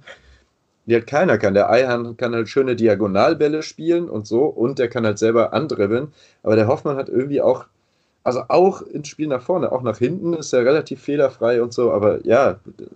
Aber vor allem aus der Dreierkette raus, ne? ja, wenn ja, halt der genau. freie Mann ist, der irgendwie dann nicht angelaufen wird. Und ja, klar. Also ich glaube, wenn er, wenn er die Pässe spielt, dann meistens deswegen, weil er halt nicht, weil er nicht angelaufen, wird. Ja. Ja. Ja. Ich meine, was, wir haben eben das mit Baker, da wird ja ein Name nicht so heiß, glaube ich, aber er wird zumindest auf den Gerüchte-Küchenseiten äh, Elvis Rexbesei, Rexbesei, Rexbesei, Rexbesei von äh, Wolfsburg. Wir werden es gegebenenfalls noch lernen. Wir werden es herausfinden und was ich, wenn ich mir das so durchlese, was der kann oder eventuell noch nicht kann, so viel kann ich da nicht lesen. Es gibt zum Beispiel, das ist immer schlecht, kein YouTube-Highlight-Video. Ähm, könnte der halt echt ein Spieler sein, den die Fortuna gut gebrauchen kann, weil er hat diese Saison wenig gespielt. Letzte Saison war er, hat er schon mehr Spiele gemacht für Wolfsburg ist halt ein eher offensiv orientierter zentraler Mittelfeldspieler. Also kann halt diese Position, die Stöger einnehmen kann, ich zweifle stark, ob er sie einnehmen wird, nach einer, schweren Verletzung äh, zurückzukommen, ist nicht einfach. Vor allem zurückzukommen in einen nicht unbedingt funktionierenden Teil einer Mannschaft ist nicht einfach. Also es ist ja nicht so, dass da halt schon im Mittelfeld ein Rädchen ins andere greift, sondern es ist eher die, Problemzone. Äh, ja. Äh, und da, deshalb sehe ich das halt bei Stöger. Also ich hoffe natürlich, dass er halt gut und stark zurückkommt. Aber ich sehe nicht, dass er eine zentrale Rolle spielen kann, die er gespielt hätte, wenn er nicht verletzt gewesen wäre. Andererseits hat er natürlich mit den gleichen Mittelfeldspielern ähm, in, der, in der letzten Saison gespielt. Und ähm, da muss man auch sagen, ich glaube, so, wenn du so einen Stöger in der Mannschaft hast, der gerade funktioniert, das nimmt bestimmt auch einiges an Druck von so Adam Botzek oder Alfredo Morales, die ähm, natürlich ob ihrer Position äh, dann auch eigentlich gezwungenermaßen auch für Spielaufbau sorgen müssen. Und ähm, also vielleicht nimmt es auch eben diesen Druck und man hat dann, der Stöger rennt sich ja eh wieder frei. Also der, der war ja auch, glaube ich, Laufkönig letzte Saison von Fortuna. Ähm, das heißt, der, der, ist auch einfach immer anspielbar und dann kann man halt als Adam Beudomo vier Meter äh, an vielleicht den Mittelkreis oder sowas spielen oder auch noch vorher und von da dann das Spiel aufzubauen. So, ne? Das ist irgendwie. Ja, aber also ja, natürlich, theoretisch, aber, ja, aber dann haben ich wäre vorsichtig, die, das, das von Stöger zu erwarten. Nein, genau. Das ist ja. natürlich die Frage, wie fit er Deswegen ist. macht halt ein, ja. ein, ein Rexbesal Sinn, weil der fit ist, ja. weil er Einsatzzeit braucht. Wenn Wolfsburg an ihn glaubt und ihn eventuell nicht ganz braucht, ähm, dann würde es Sinn machen, den auf jeden Fall zu holen. Ja, ja das Wobei ich halt, also ich finde es halt schon, äh, ich habe es mir jetzt gerade hier mal angeguckt, äh, beachtlich, dass er wirklich keine Bundesliga-Minute gespielt hat. Ähm, Deshalb ist es so ein bisschen die Frage, da muss ja der Trainer, der neue Trainer von Wolfsburg, mir fällt gerade der Name nicht ein, ähm, eigentlich gar nicht mehr mit ihm planen. Und da ist jetzt so ein bisschen die Frage, ähm, ob Wolfsburg den nicht auch äh, äh dann gerne loswerden will, komplett. Ähm, ja, vielleicht gibt es ja wieder so eine Laie mit Kaufoption-Geschichte ja. oder sowas. Sowas könnte natürlich irgendwie Sinn machen. Also ich glaube, ich glaube, das ist schon ein sehr, sehr optimistisches Denken. Ich glaube, das, das passt, also ich glaube, ein, ein, ein, ein Spieler von dem Format jetzt ähm, für ein halbes Jahr ausleihen zu können, das ist, glaube ich, das absolut obere Ende von dem, was was für ein Verein wie die Fortuna gerade möglich ist. Mhm.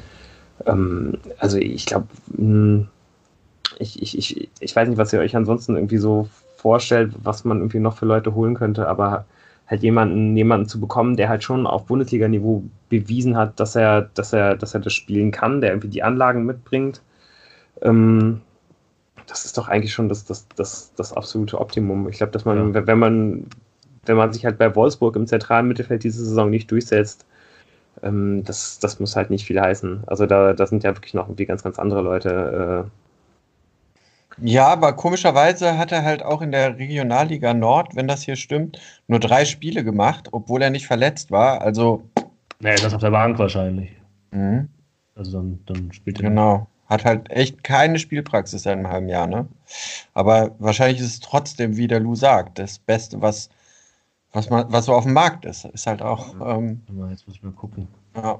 Ja, weil ich meine, wenn man, wenn man halt wirklich jemanden aus der Bundesliga holt, das ist halt wirklich das obere Ende. Sonst kann man halt, man kann natürlich dann in die zweite Liga gehen, man kann, man kann ins Ausland gehen. Aber ich glaube, das. Aber da ist dann, ja, das, das, das hat man halt ja im Sommer schon versucht, ne? Und da war es ja eigentlich auch noch, noch viel, also da war es ja viel, viel wichtiger eigentlich, weil ja klar war, bei, bei Beretschbitschei könnte man jetzt ja irgendwie noch sagen, wenn man den holt, oder halt jemanden für diese Position mit einem ähnlichen Anforderungsprofil halt irgendwie holt, könnte man ja irgendwie noch sagen, okay, äh, wir bieten dir hier die Chance, dich, dich, dich, dich anzubieten, irgendwie ein halbes Jahr und du trittst in einen Konkurrenzkampf mit, mit, mit Stöger. Du bist am Anfang vielleicht erstmal gesetzt, aber vielleicht, klar, also jeder, der kommt, muss sich ja auch damit auseinandersetzen, was passiert, wenn Kevin Stöger äh, nach, für, für, für die letzten zehn Spiele halt wieder auf seinem oder auf einem ähnlichen Niveau ist wie letzte Saison, dann ist natürlich die Möglichkeit gegeben, dass man sich allein deswegen auf der Bank wiederfindet. Das, das ist ja jedem Spieler klar, der jetzt, der jetzt geholt wird im Winter. Das war letzten Sommer aber natürlich ganz anders. Äh, da, da konntest du in deinem Pitch für, dein, für, für, für, diese, für diese Achterposition im Mittelfeld halt jedem Spieler sagen, hier, die Position ist bei uns nicht besetzt. So, wir haben keinen Spieler, der das halt wirklich spielen kann. Es ist halt für dich absolut möglich, eine unglaublich tragende Rolle hier zu spielen. Auf jeden Fall mindestens ein halbes Jahr, bis, bis, bis Stöger zurückkommt, wenn er dann irgendwie mit dem, wenn er dann voll zurückkommt. Aber selbst dann hätte man sich ja schon irgendwie ein halbes Jahr festspielen können und sich quasi unverzichtbar machen können. Ja, aber ich glaube, es hat dann halt auch einfach nicht funktioniert. Die haben halt bestimmt genau das gemacht. Also man hat ja, sich ja dann auch noch Barco. Ja, ja, Baker hat ja gesagt, ich komme. Ja, genau, genau das ist ja, ja. genau das ist ja der Punkt. Und deswegen ja. ist es halt, also klar, es ist natürlich auch eine, ein bisschen eine andere Position, dass man halt irgendwie dann, ähm, also ich glaube, so ein, so ein, an so einen Spieler wie, wie Retschbitschei hätte man wahrscheinlich angenommen, hätte jetzt im, im letzten, also im, im halben Jahr davor nicht gespielt, hätte man wahrscheinlich im Sommer nicht rantreten können und ihm sagen können, ähm, äh, hier, du spielst ein, ein, Jahr bei uns, weil das wahrscheinlich nochmal irgendwie, also da wahrscheinlich nochmal irgendwie etwas schwieriger, sich dann da mit so einem Verein wie Fortuna Düsseldorf in der Situation irgendwie anzufreunden für ein ganzes Jahr. Ähm, ich glaube, jetzt irgendwie nochmal für ein halbes Jahr jemanden holen zu können, ist dann vielleicht irgendwie dann nochmal noch mal ein bisschen leichter. Auch wenn man ja mal sagt, im Winter ist es eigentlich schwieriger, Spieler zu bekommen, aber wenn man halt wirklich gar kein Geld hat, äh, ist es, glaube ich, vielleicht sogar einfacher, wenn man dann halt irgendwie immer über, über diese Line geht von Spielern, die halt unzufrieden sind, die gar keine Spielpraxis bekommen haben, wie jetzt ja dann wahrscheinlich auch bei, äh, wie es bei, bei, bei Skripski dann für, naja, auf jeden Fall wäre das ein super Duo für jeden Stadionsprecher. Wenn es beide kommen würde. ja. Auch wenn die da immer ganz viele Tore schießen und so, ja, das Stadion. Ja, ja, genau. Ja, ja warten wir mal ab, was, warten wir mal ab, was die nächsten Tage so passiert, ob da noch was kommt. Sollen wir noch weitere Fall, Neuzugänge? Ja, auf jeden Fall, ich, ich würde jetzt vielleicht noch mal ganz kurz das, das Transferthema dann irgendwie abschließen, weil wir da jetzt auch schon so ein bisschen spekuliert hatten. Ähm, ich glaube, weil ja noch weit, es gibt keine Informationen zu einem, dazu, ob man einen Innenverteidiger holen will oder nicht. Ähm, ich glaube und ich fürchte, dass, es, ähm, dass man da einfach keinen holen wird, weil ich äh, bei dem, also das, ich habe jetzt, glaube ich, mehrfach in den Medien gelesen, dass man insgesamt nur zwei Spieler verpflichten möchte. Es wird halt immer mal wieder geschrieben, dass man halt ne, eben halt einen für, für für die, also einen, einen, einen Steven Skripski oder halt irgendwie jemanden für diese Position holen will und dann halt eben den, den, den Achter, über den wir jetzt halt schon geredet haben. Das hat auch irgendwie Funstiel gesagt in einem Interview beim, in der Halbzeit gegen Augsburg, dass man zwei Spieler diese, äh, diese Hinrunde, äh, also nach der Hinrunde holen möchte jetzt im Winter und nicht drei, wie es glaube ich, auch schon mal im Oktober oder mhm. November von den Verantwortlichen gesagt wurde. Ich fürchte, ähm, auf der äh, Innenverteidigerposition will man dann halt irgendwie mit den bestehenden Leuten halt irgendwie bis zum Ende der Saison durchkommen. Was ich, also ja, was wieder für mich auch ein ganz klares Zeichen dazu, dafür ist, dass man anscheinend nicht weiter mit der Dreierkette plant. Ja, das, das stimmt. Aber auf der anderen Seite ist jetzt halt auch die Frage, also ich meine, die hatten ja schon im Sommer nicht ihren Wunsch-Innenverteidiger bekommen. Wen sollen die denn holen?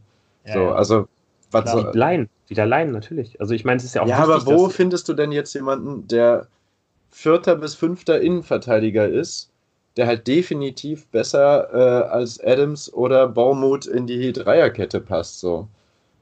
Also ich, vielleicht aber auch, nee, also gerade gerade wegen der Dreierkette würde ich auch einfach sagen, allein für die, also allein für die Kadertiefe brauchst du noch einen Innenverteidiger. Du hast ja, halt bestimmt noch einen in der zweiten. Du hast halt. ich guck mal nach. ja, ja bitte.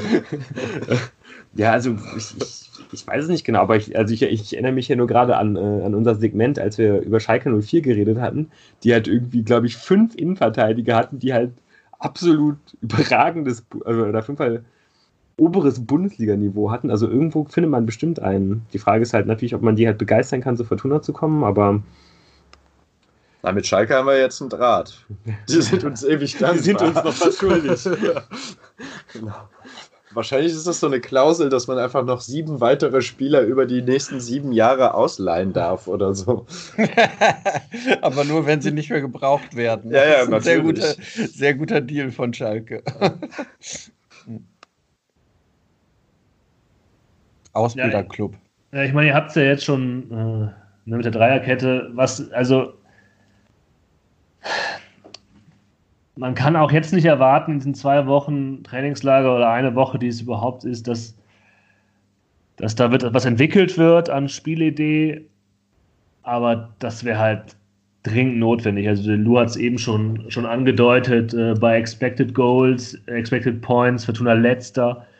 Ähm, wenn man äh, sich anguckt bei diese Defensivstatistiken auch, also Passes allowed, ähm, also wie viele Pässe lässt man eigentlich zu, ähm, bis, man, bis man dazwischen kommt äh, beim Gegner, ist auch die Fortuna auch letzter und das sind alles so Sachen, die nicht an Individuen festzumachen sind, meines Erachtens nach, sondern auch, ähm, wir haben es jetzt auch schon häufig gesprochen, da, dass man einfach nicht genau weiß, wie man als Mannschaft halt äh, Probleme, auf die man trifft, lösen kann.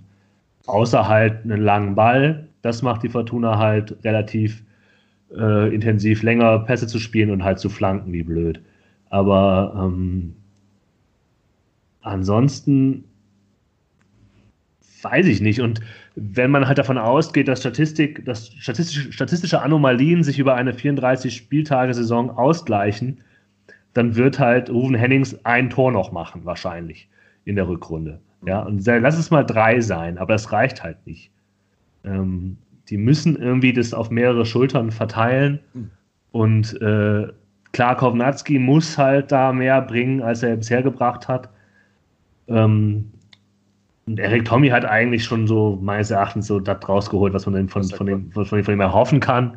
Äh, die Entwicklung sieht man halt bei Kovnatski und halt ob, ob man nicht aus dem, aus dem Spieler hinter Hennings äh, noch ein bisschen mehr rausholen kann, wenn man eben nicht mit Oliver Fink spielen will. Weil Oliver Fink ist dafür, ist, dieser, ist nicht seine Aufgabe, Tore zu machen, sondern defensiv zu stehen und halt lange Dinger zu verteilen. Ähm, aber da sehe ich, das, ist, das sind die Hauptsorgen, die man haben muss. Und das ist jetzt auch nicht total sophisticated, sondern es ist halt, ist halt offensichtlich, ähm, dass ja. das, wenn das nicht irgendwie ähm, angegangen wird, dass es halt super schwer wird in der Rückrunde, ähm, weil ich kann mir das beim besten Willen nicht vorstellen. Auch wenn Rufen Hennings gut drauf ist, der überperformt äh, schon deutlich, hat noch nie so viele Tore, hat glaube ich jetzt mehr Tore geschossen, als er überhaupt in seiner gesamten Erstliga-Zeit schon geschossen hat. Ähm, das kann man von ihm auch nicht erwarten. Also er hat sein Soll ja jetzt schon erfüllt. Das ist jetzt auch kein. Ne? Man darf ihn dann auch danach nicht für kritisieren, weil es ist halt einfach so.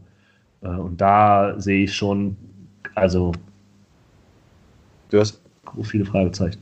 Du hast jetzt nochmal gerade kurz über Statistiken gesprochen, dann möchte ich jetzt auch nochmal die Laufleistungsstatistik äh, anbringen. Ähm, ich glaube, ich habe den Plan von Friedhelm Funke ähm, verstanden. Ähm, wow! und zwar haben wir die Rückrunde, äh, Hinrunde beendet mit genau gelaufenen 1893,47 Kilometern ist natürlich klar, was da für eine Zahl angepeilt war. Ja. Ähm, knapp vorbei und ich schätze, das wären so ein, zwei Siege mehr geworden mit den anderthalb Kilometern mehr. Mhm. Und äh, also da sieht man, wo der Masterplan, also da, ne, da kann man wirklich sehen, der Masterplan war genau das, 1895 Kilometer laufen, anderthalb Kilometer haben gefehlt, das sind zwei Siege, das wäre dann jetzt Platz 14 oder so. Ne? Also, Da wäre man absolut im Soll, ja. Äh, Führender der Tabelle, also Fortuna ist natürlich letzter, Führender der Tabelle ist der SC Paderborn mit ähm, sagenhaften, Moment, jetzt darf ich nicht lügen, 150 Kilometer mehr gelaufen in 17 Spielen. Roundabout. Also auch das ist eine ähm, Statistik, die, glaube ich, nicht nur einfach sich ausgleicht, sondern da muss man was dran tun, dass man. Äh, Das darf glaube ich, irgendwie nicht vergessen. Also, das finde ich David auch nochmal ganz spannend. Fortuna ist halt letzter bei der Laufleistung und da geht es ja auch um, um, um absolute Zahlen, glaube ich. Ne? Genau, auf jeden Fall. Ähm, Fortuna hatte keinen Platzverweis. Also, das auch nur mal, äh, nur mal so um, zum, zum im Hinterkopf behalten. Ja. Fortuna hatte keinen Platzverweis und ist halt trotzdem letzter. Und auch gerade irgendwie in der, in der, ähm, im, im Vergleich zur letzten Saison, wo halt Fortuna da viel, viel besser stand. Ne? Das ist einfach auch ein Bereich, das, das muss halt besser werden. Also gerade wenn, wenn du halt irgendwie da unten stehst, so ist natürlich irgendwie auch ein bisschen so eine Binsenweisheit, aber ähm, das, dadurch, dass man halt irgendwie mehr läuft und irgendwie auch mehr intensiver läuft, so dadurch, das sorgt ja auch dann auch einfach dafür, dass du halt so viel, viel, viel mehr Druck irgendwie aus der, also dass du halt wie auch defensiv wieder äh, mehr, mehr, mehr Zugriff bekommst. Weil Fortuna hat ja eben nicht nur diese Probleme nach vorne was zu entwickeln, sondern ist ja auch eben halt defensiv viel, viel schwächer als letzte Saison. Und ich glaube schon, dass Total. Ja. das ein ganz, ganz wichtiger Punkt halt ist. Aber auch das, was Jan, äh, also wen soll der Ampoma anspielen? Ähm, ja, also es ist sicherlich auch halt am besten Menschen, die sich dann freigelaufen haben. Also jetzt, Ja, äh, ja, verrückterweise. Ja. am besten, das, das wäre gut. Und wenn das nicht so ist, Am in dem besten noch ein Moment, Mitspieler, der, nicht nur ein Mensch, der sich nicht, nicht nur ein Mensch, der sich freigelaufen hat. Vielleicht Der auch einer, Flitzer. der, der gerade zu den Elf gehört und nicht irgendwie ähm, zum Auswechselspieler passen, aber zum Mensch. Ja. Ja.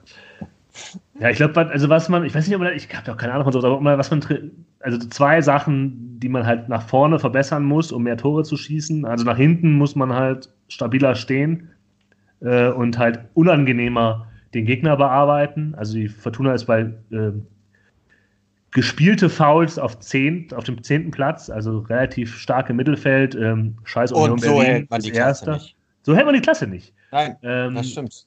und äh, zwei Dinge offensiv, würde ich sagen, muss, also man muss irgendwie schaffen, man kommt an den 16er und dann nicht in den 16er und daran muss man arbeiten. Die Fortuna hat genauso viele Schüsse von außerhalb des 16ers wie von innerhalb des 16ers. Und äh, das ist bei allen anderen Mannschaften, die um sie drum sind, bei Mainz, bei Bremen, bei Köln, bei Union anders. Die spielen, schießen viel häufiger aus dem 16er heraus und nicht so weite Dinger. Äh, und das andere ist, dass man eben über die Mitte stärker kommt, dass man darüber ähm, Pes äh, äh, Chancen kreieren kann, nicht nur Halbfeldflanken, die dann nicht mehr im 16er landen, äh, ähm, äh, schlagen, sondern irgendwie, klar, darüber haben wir eben gesprochen, mit Kevin Stöger Personen ähm, das irgendwie noch zu verbessern. Das sind, Trotz glaube ich, alle- Sachen, die man Ja. offensiv arbeiten muss. Also in der Defensive, man sagt ja immer, ja, dann müssen wir besser in die Zweikämpfe kommen. Dann gibt es vielleicht auch, äh, man sagt ja immer so schön, ah ja, wenn wir schon absteigen, dann wollen wir wenigstens äh, die meisten Karten bekommen haben, damit man sieht, wir haben uns gewehrt. Also in gelben Karten, aber das liegt dann meistens auch daran, dass man dann zu spät ist, liegt Fortuna ja auch auf Nummer 1. Ja, und die meisten gelben Karten bekommen in der Bundesliga bisher. Und ich meine, ähm, vielleicht einfach mal Grätschen, die dann zu einem Konter führen und nicht zu einer gelben Karte, wenn man Ja, das da mal trainieren würde.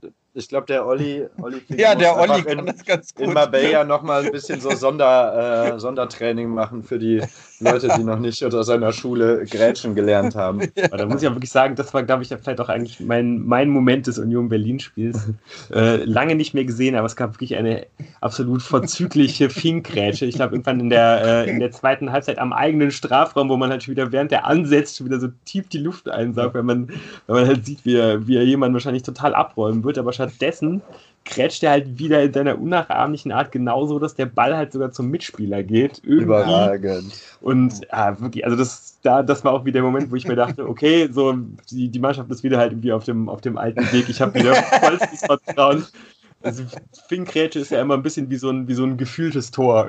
Also, ja, das, vor allem ist das halt auch was, was einen so wirklich seit zehn Jahren irgendwie begleitet und es ist dann auch tragisch, wenn das mal ausbleibt.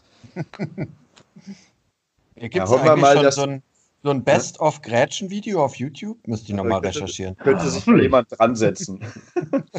ja. Aber dann nur, wenn Olli Fink hier mit in der Sendung sitzt, dann ähm, veröffentlicht ja. das Video. Äh, also, also nach dem Klassenerhalt, ne? Ja, genau. Und was, was haltet, also so ähm, nochmal so als Spielerei jetzt, ohne zu berücksichtigen, dass dann Eierhahn in der Innenverteidigung fehlen würde, was würdet ihr denn davon halten, den ein bisschen vorzuziehen? Jetzt mal gar so im Vakuum. Nee, nee halte ich gar nichts von. Meint er nicht? Nee, weil er halt, das, das, das, das kann man übrigens auch noch verbessern, äh, mehr Eihahn offensiv diese Möglichkeiten geben. Weil er das nämlich da von hinten raus ähm, das kann er super. Ist ein super Innenverteidiger. Ähm, ich glaube auch bei, bei, dass er halt bei Mannschaften, ähm, die, die offensiv stärker wären, die noch, dass er noch, dass er noch besser sein könnte. Ähm, das klingt jetzt so komisch. Er könnte noch besser sein bei besseren Mannschaften. Das klingt jetzt komisch. Ja, ähm, weiß, wisst ihr, was, was ich meine? Der, ja, der ist halt, er hat, glaube ich, noch so viel Potenzial, dass er bei Fortuna, gebunden. Ja, dass er was er Fortuna nicht abrufen ab, äh, ähm, kann. Ja. Ähm, ich hoffe nicht, dass er das halt bei anderen Vereinen äh, tun wird, weil er halt noch länger bei Fortuna bleibt. Aber ich glaube, man, man muss noch, man kann noch mehr aus ihm rausholen. Äh, und ich finde, er ist genau da richtig, wo er, wo er steht. Na gut. Aber dann vielleicht besser in der Dreierkette, wo er mehr Freiheit hat, nach ja, vorne zu gehen. Vielleicht ist das ist, äh, das Ding, ja. Ja, und auch sonst, also ich glaube, die Möglichkeit, dass man ähm, in, der, in der Schlussviertelstunde Eiham mal wieder äh, häufiger den Klaps auf die Schulter geben wird und ihm sagen wird, so, dribbel doch nochmal nach vorne, versuch doch mal irgendwie was, die wird es in der Rückrunde ja auch generell irgendwie häufiger geben, weil man ja wahrscheinlich auch das ein oder andere Mal am Ende der, äh, der, einer Partie zurückliegen wird. Oder aus einem Punkt einen Dreier machen wird. Ja, das ist übrigens eine Statistik, die man, also wir, wir dürfen es nicht verlieren, aber ja. dass die Fortuna halt 1-0-Führung aus der Hand gibt, ja, und zwar on, on gros in dieser Hinrunde. Ja. Ähm, das darf man ja, das, das, Problem, bevor man halt von Leipzig, Bayern und allen anderen verprügelt genau. worden ist, war ja, dass man halt die eigentlich die Führung verbaselt. Ja. Äh, und ja, wenn du das, wenn das, wenn das passiert, ist natürlich auch dramatisch. Ja, ähm, natürlich die eigene Sache äh, aus, der, aus der ersten Saisonhälfte gewesen, glaube ich. Genau, ja, ja, das meine Aber ich. Aber wirklich absolut eklatant, also ein, ein, unglaublich wichtiger Punkt und irgendwie auch fast schon, glaube ich, fast der symptomatischste Punkt der, der gesamten Hinrunde, weil das irgendwie alles bestimmt hat. Man lag halt wirklich so häufig in Führung, hat halt nichts daraus gemacht. Also das, das ist auf jeden Fall, glaube ich, immer das allererste, woran ich irgendwie denke, wenn ich jetzt an diese wenn ich an die Hinrunde generell denke, ich weiß nicht, wie es da, wie es euch da geht, ich denke halt einfach an diese ganzen Spiele, ähm, ja, die man halt irgendwie in der zweiten Hälfte irgendwie aus der Hand gegeben hat. Ich denke an Halbfeldflanken. Ja. Also ich glaube halt, das wirft doch mal, wir haben jetzt sehr viel über Offensivsachen gesprochen, wie kann man mehr Chancen kreieren, wie kriegt man mehr Schüsse aus dem 16er hin. Aber wenn die in der Hinrunde halt defensiv stabiler gewesen wären, wären sie jetzt nicht auf dem Relegationsplatz. Dann hätten sie nämlich diese ganzen, das ist ja dann jetzt dramatisch, dass diese elf Tore von Rufen Hennings, also diese völlige statistische Anomalie, diese Überperformance von Rufen Hennings eigentlich zu wenig ausgenutzt worden ist, weil diese 1-0 dann durch, durch schlechte Defensivleistungen, ähm, ja. die halt in der letzten Saison super waren, ähm, ja. dass man die halt dadurch äh, aus der Hand gegeben hat. Ähm, und das ist etwas, kann ich ja auch nicht viel zu sagen, aber da, das, das, auch wenn das halt irgendwie unsexy ist und halt, aber das ist vielleicht eigentlich das, worum es eigentlich gehen muss, nämlich stabil, stabil zu sein. Ich habe auch das Gefühl, ja, ich habe auch das Gefühl, dass das eigentlich auch das ist, wo, wo Friedhelm Funkel natürlich irgendwie, das sagt er ja auch immer, ne, dass die Defensive stehen muss und so. Und äh, irgendwie, weil es auch so viele Unkonzentriertheiten und sowas immer wieder gegeben hat, hat halt das Konzept auch nicht funktioniert. Und ähm, also es, ja, ich hatte, ich hatte halt nicht das Gefühl, dass die immer schlecht eingestellt waren, defensiv, sondern es gab dann immer so, so kurze Momente, weil es gab oft die Situation, dass man den Gegner eigentlich nicht zu Großchancen hat kommen lassen oder nicht zu vielen Chancen hat kommen lassen.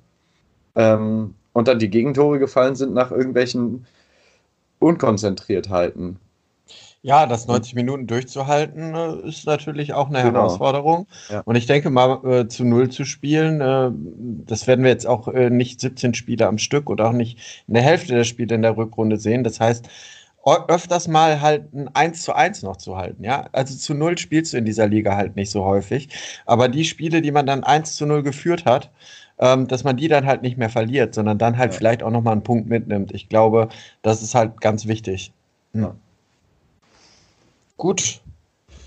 Ja, ich, ich würde gerne äh, eine Frage noch an euch stellen. Ähm, ich, ich, hatte euch ja schon mal vor, ich weiß gar nicht, wann das genau war, ich glaube genau zur Hälfte der Hinrunde schon mal gefragt, ähm, Relegationsplatz, ja oder nein? Wenn man euch jetzt fragen würde, würdet ihr einschlagen? Da war ja die Meinung noch sehr geteilt. Ähm, wie, wie sieht denn das jetzt bei euch aus? Ja, sofort. Ja, würde ich tatsächlich auch sagen. Nee, würde ich nicht nehmen. Okay. Wow, okay. Also ich würde es auf jeden Fall auch sofort nehmen. Aber ja, ist ja schön, dass auf jeden Fall der Tim hier in der Runde äh, Optimist. noch weiter äh, optimistisch bleibt. Ich wollte noch ganz kurz äh, anmerken, ich habe jetzt bei meinen Recherchen äh, nach einem Innenverteidiger in der zweiten bin ich auf eine sehr interessante. Ich habe leider keinen Innenverteidiger gefunden, der sich jetzt so sofort irgendwie äh, mir aufgedrängt hat. Nach welchen Kriterien hast du denn geguckt? Nach Größe oder? Nach ob ich den Namen schon mal gehört habe. ähm, dafür bin ich aber auf einen anderen alten Bekannten gestoßen.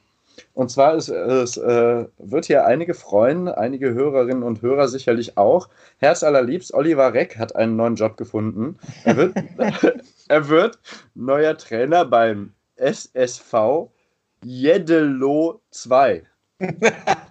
ah, die spielen manchmal in der ersten Pokalrunde, glaube ich. Ja, ja, die sind in Niedersachsen letztes gar nicht Jahr, unbekannt. Ja, ja, die waren schon mal bei Elf Freunde. Aber, okay. aber, aber vor allem wegen dem 2. Das ist ja, genau, großartig. Genau. Jeddelo also nicht, nicht, nicht bei Jeddelo, ich meine, die kennt man, aber Jeddelo 2.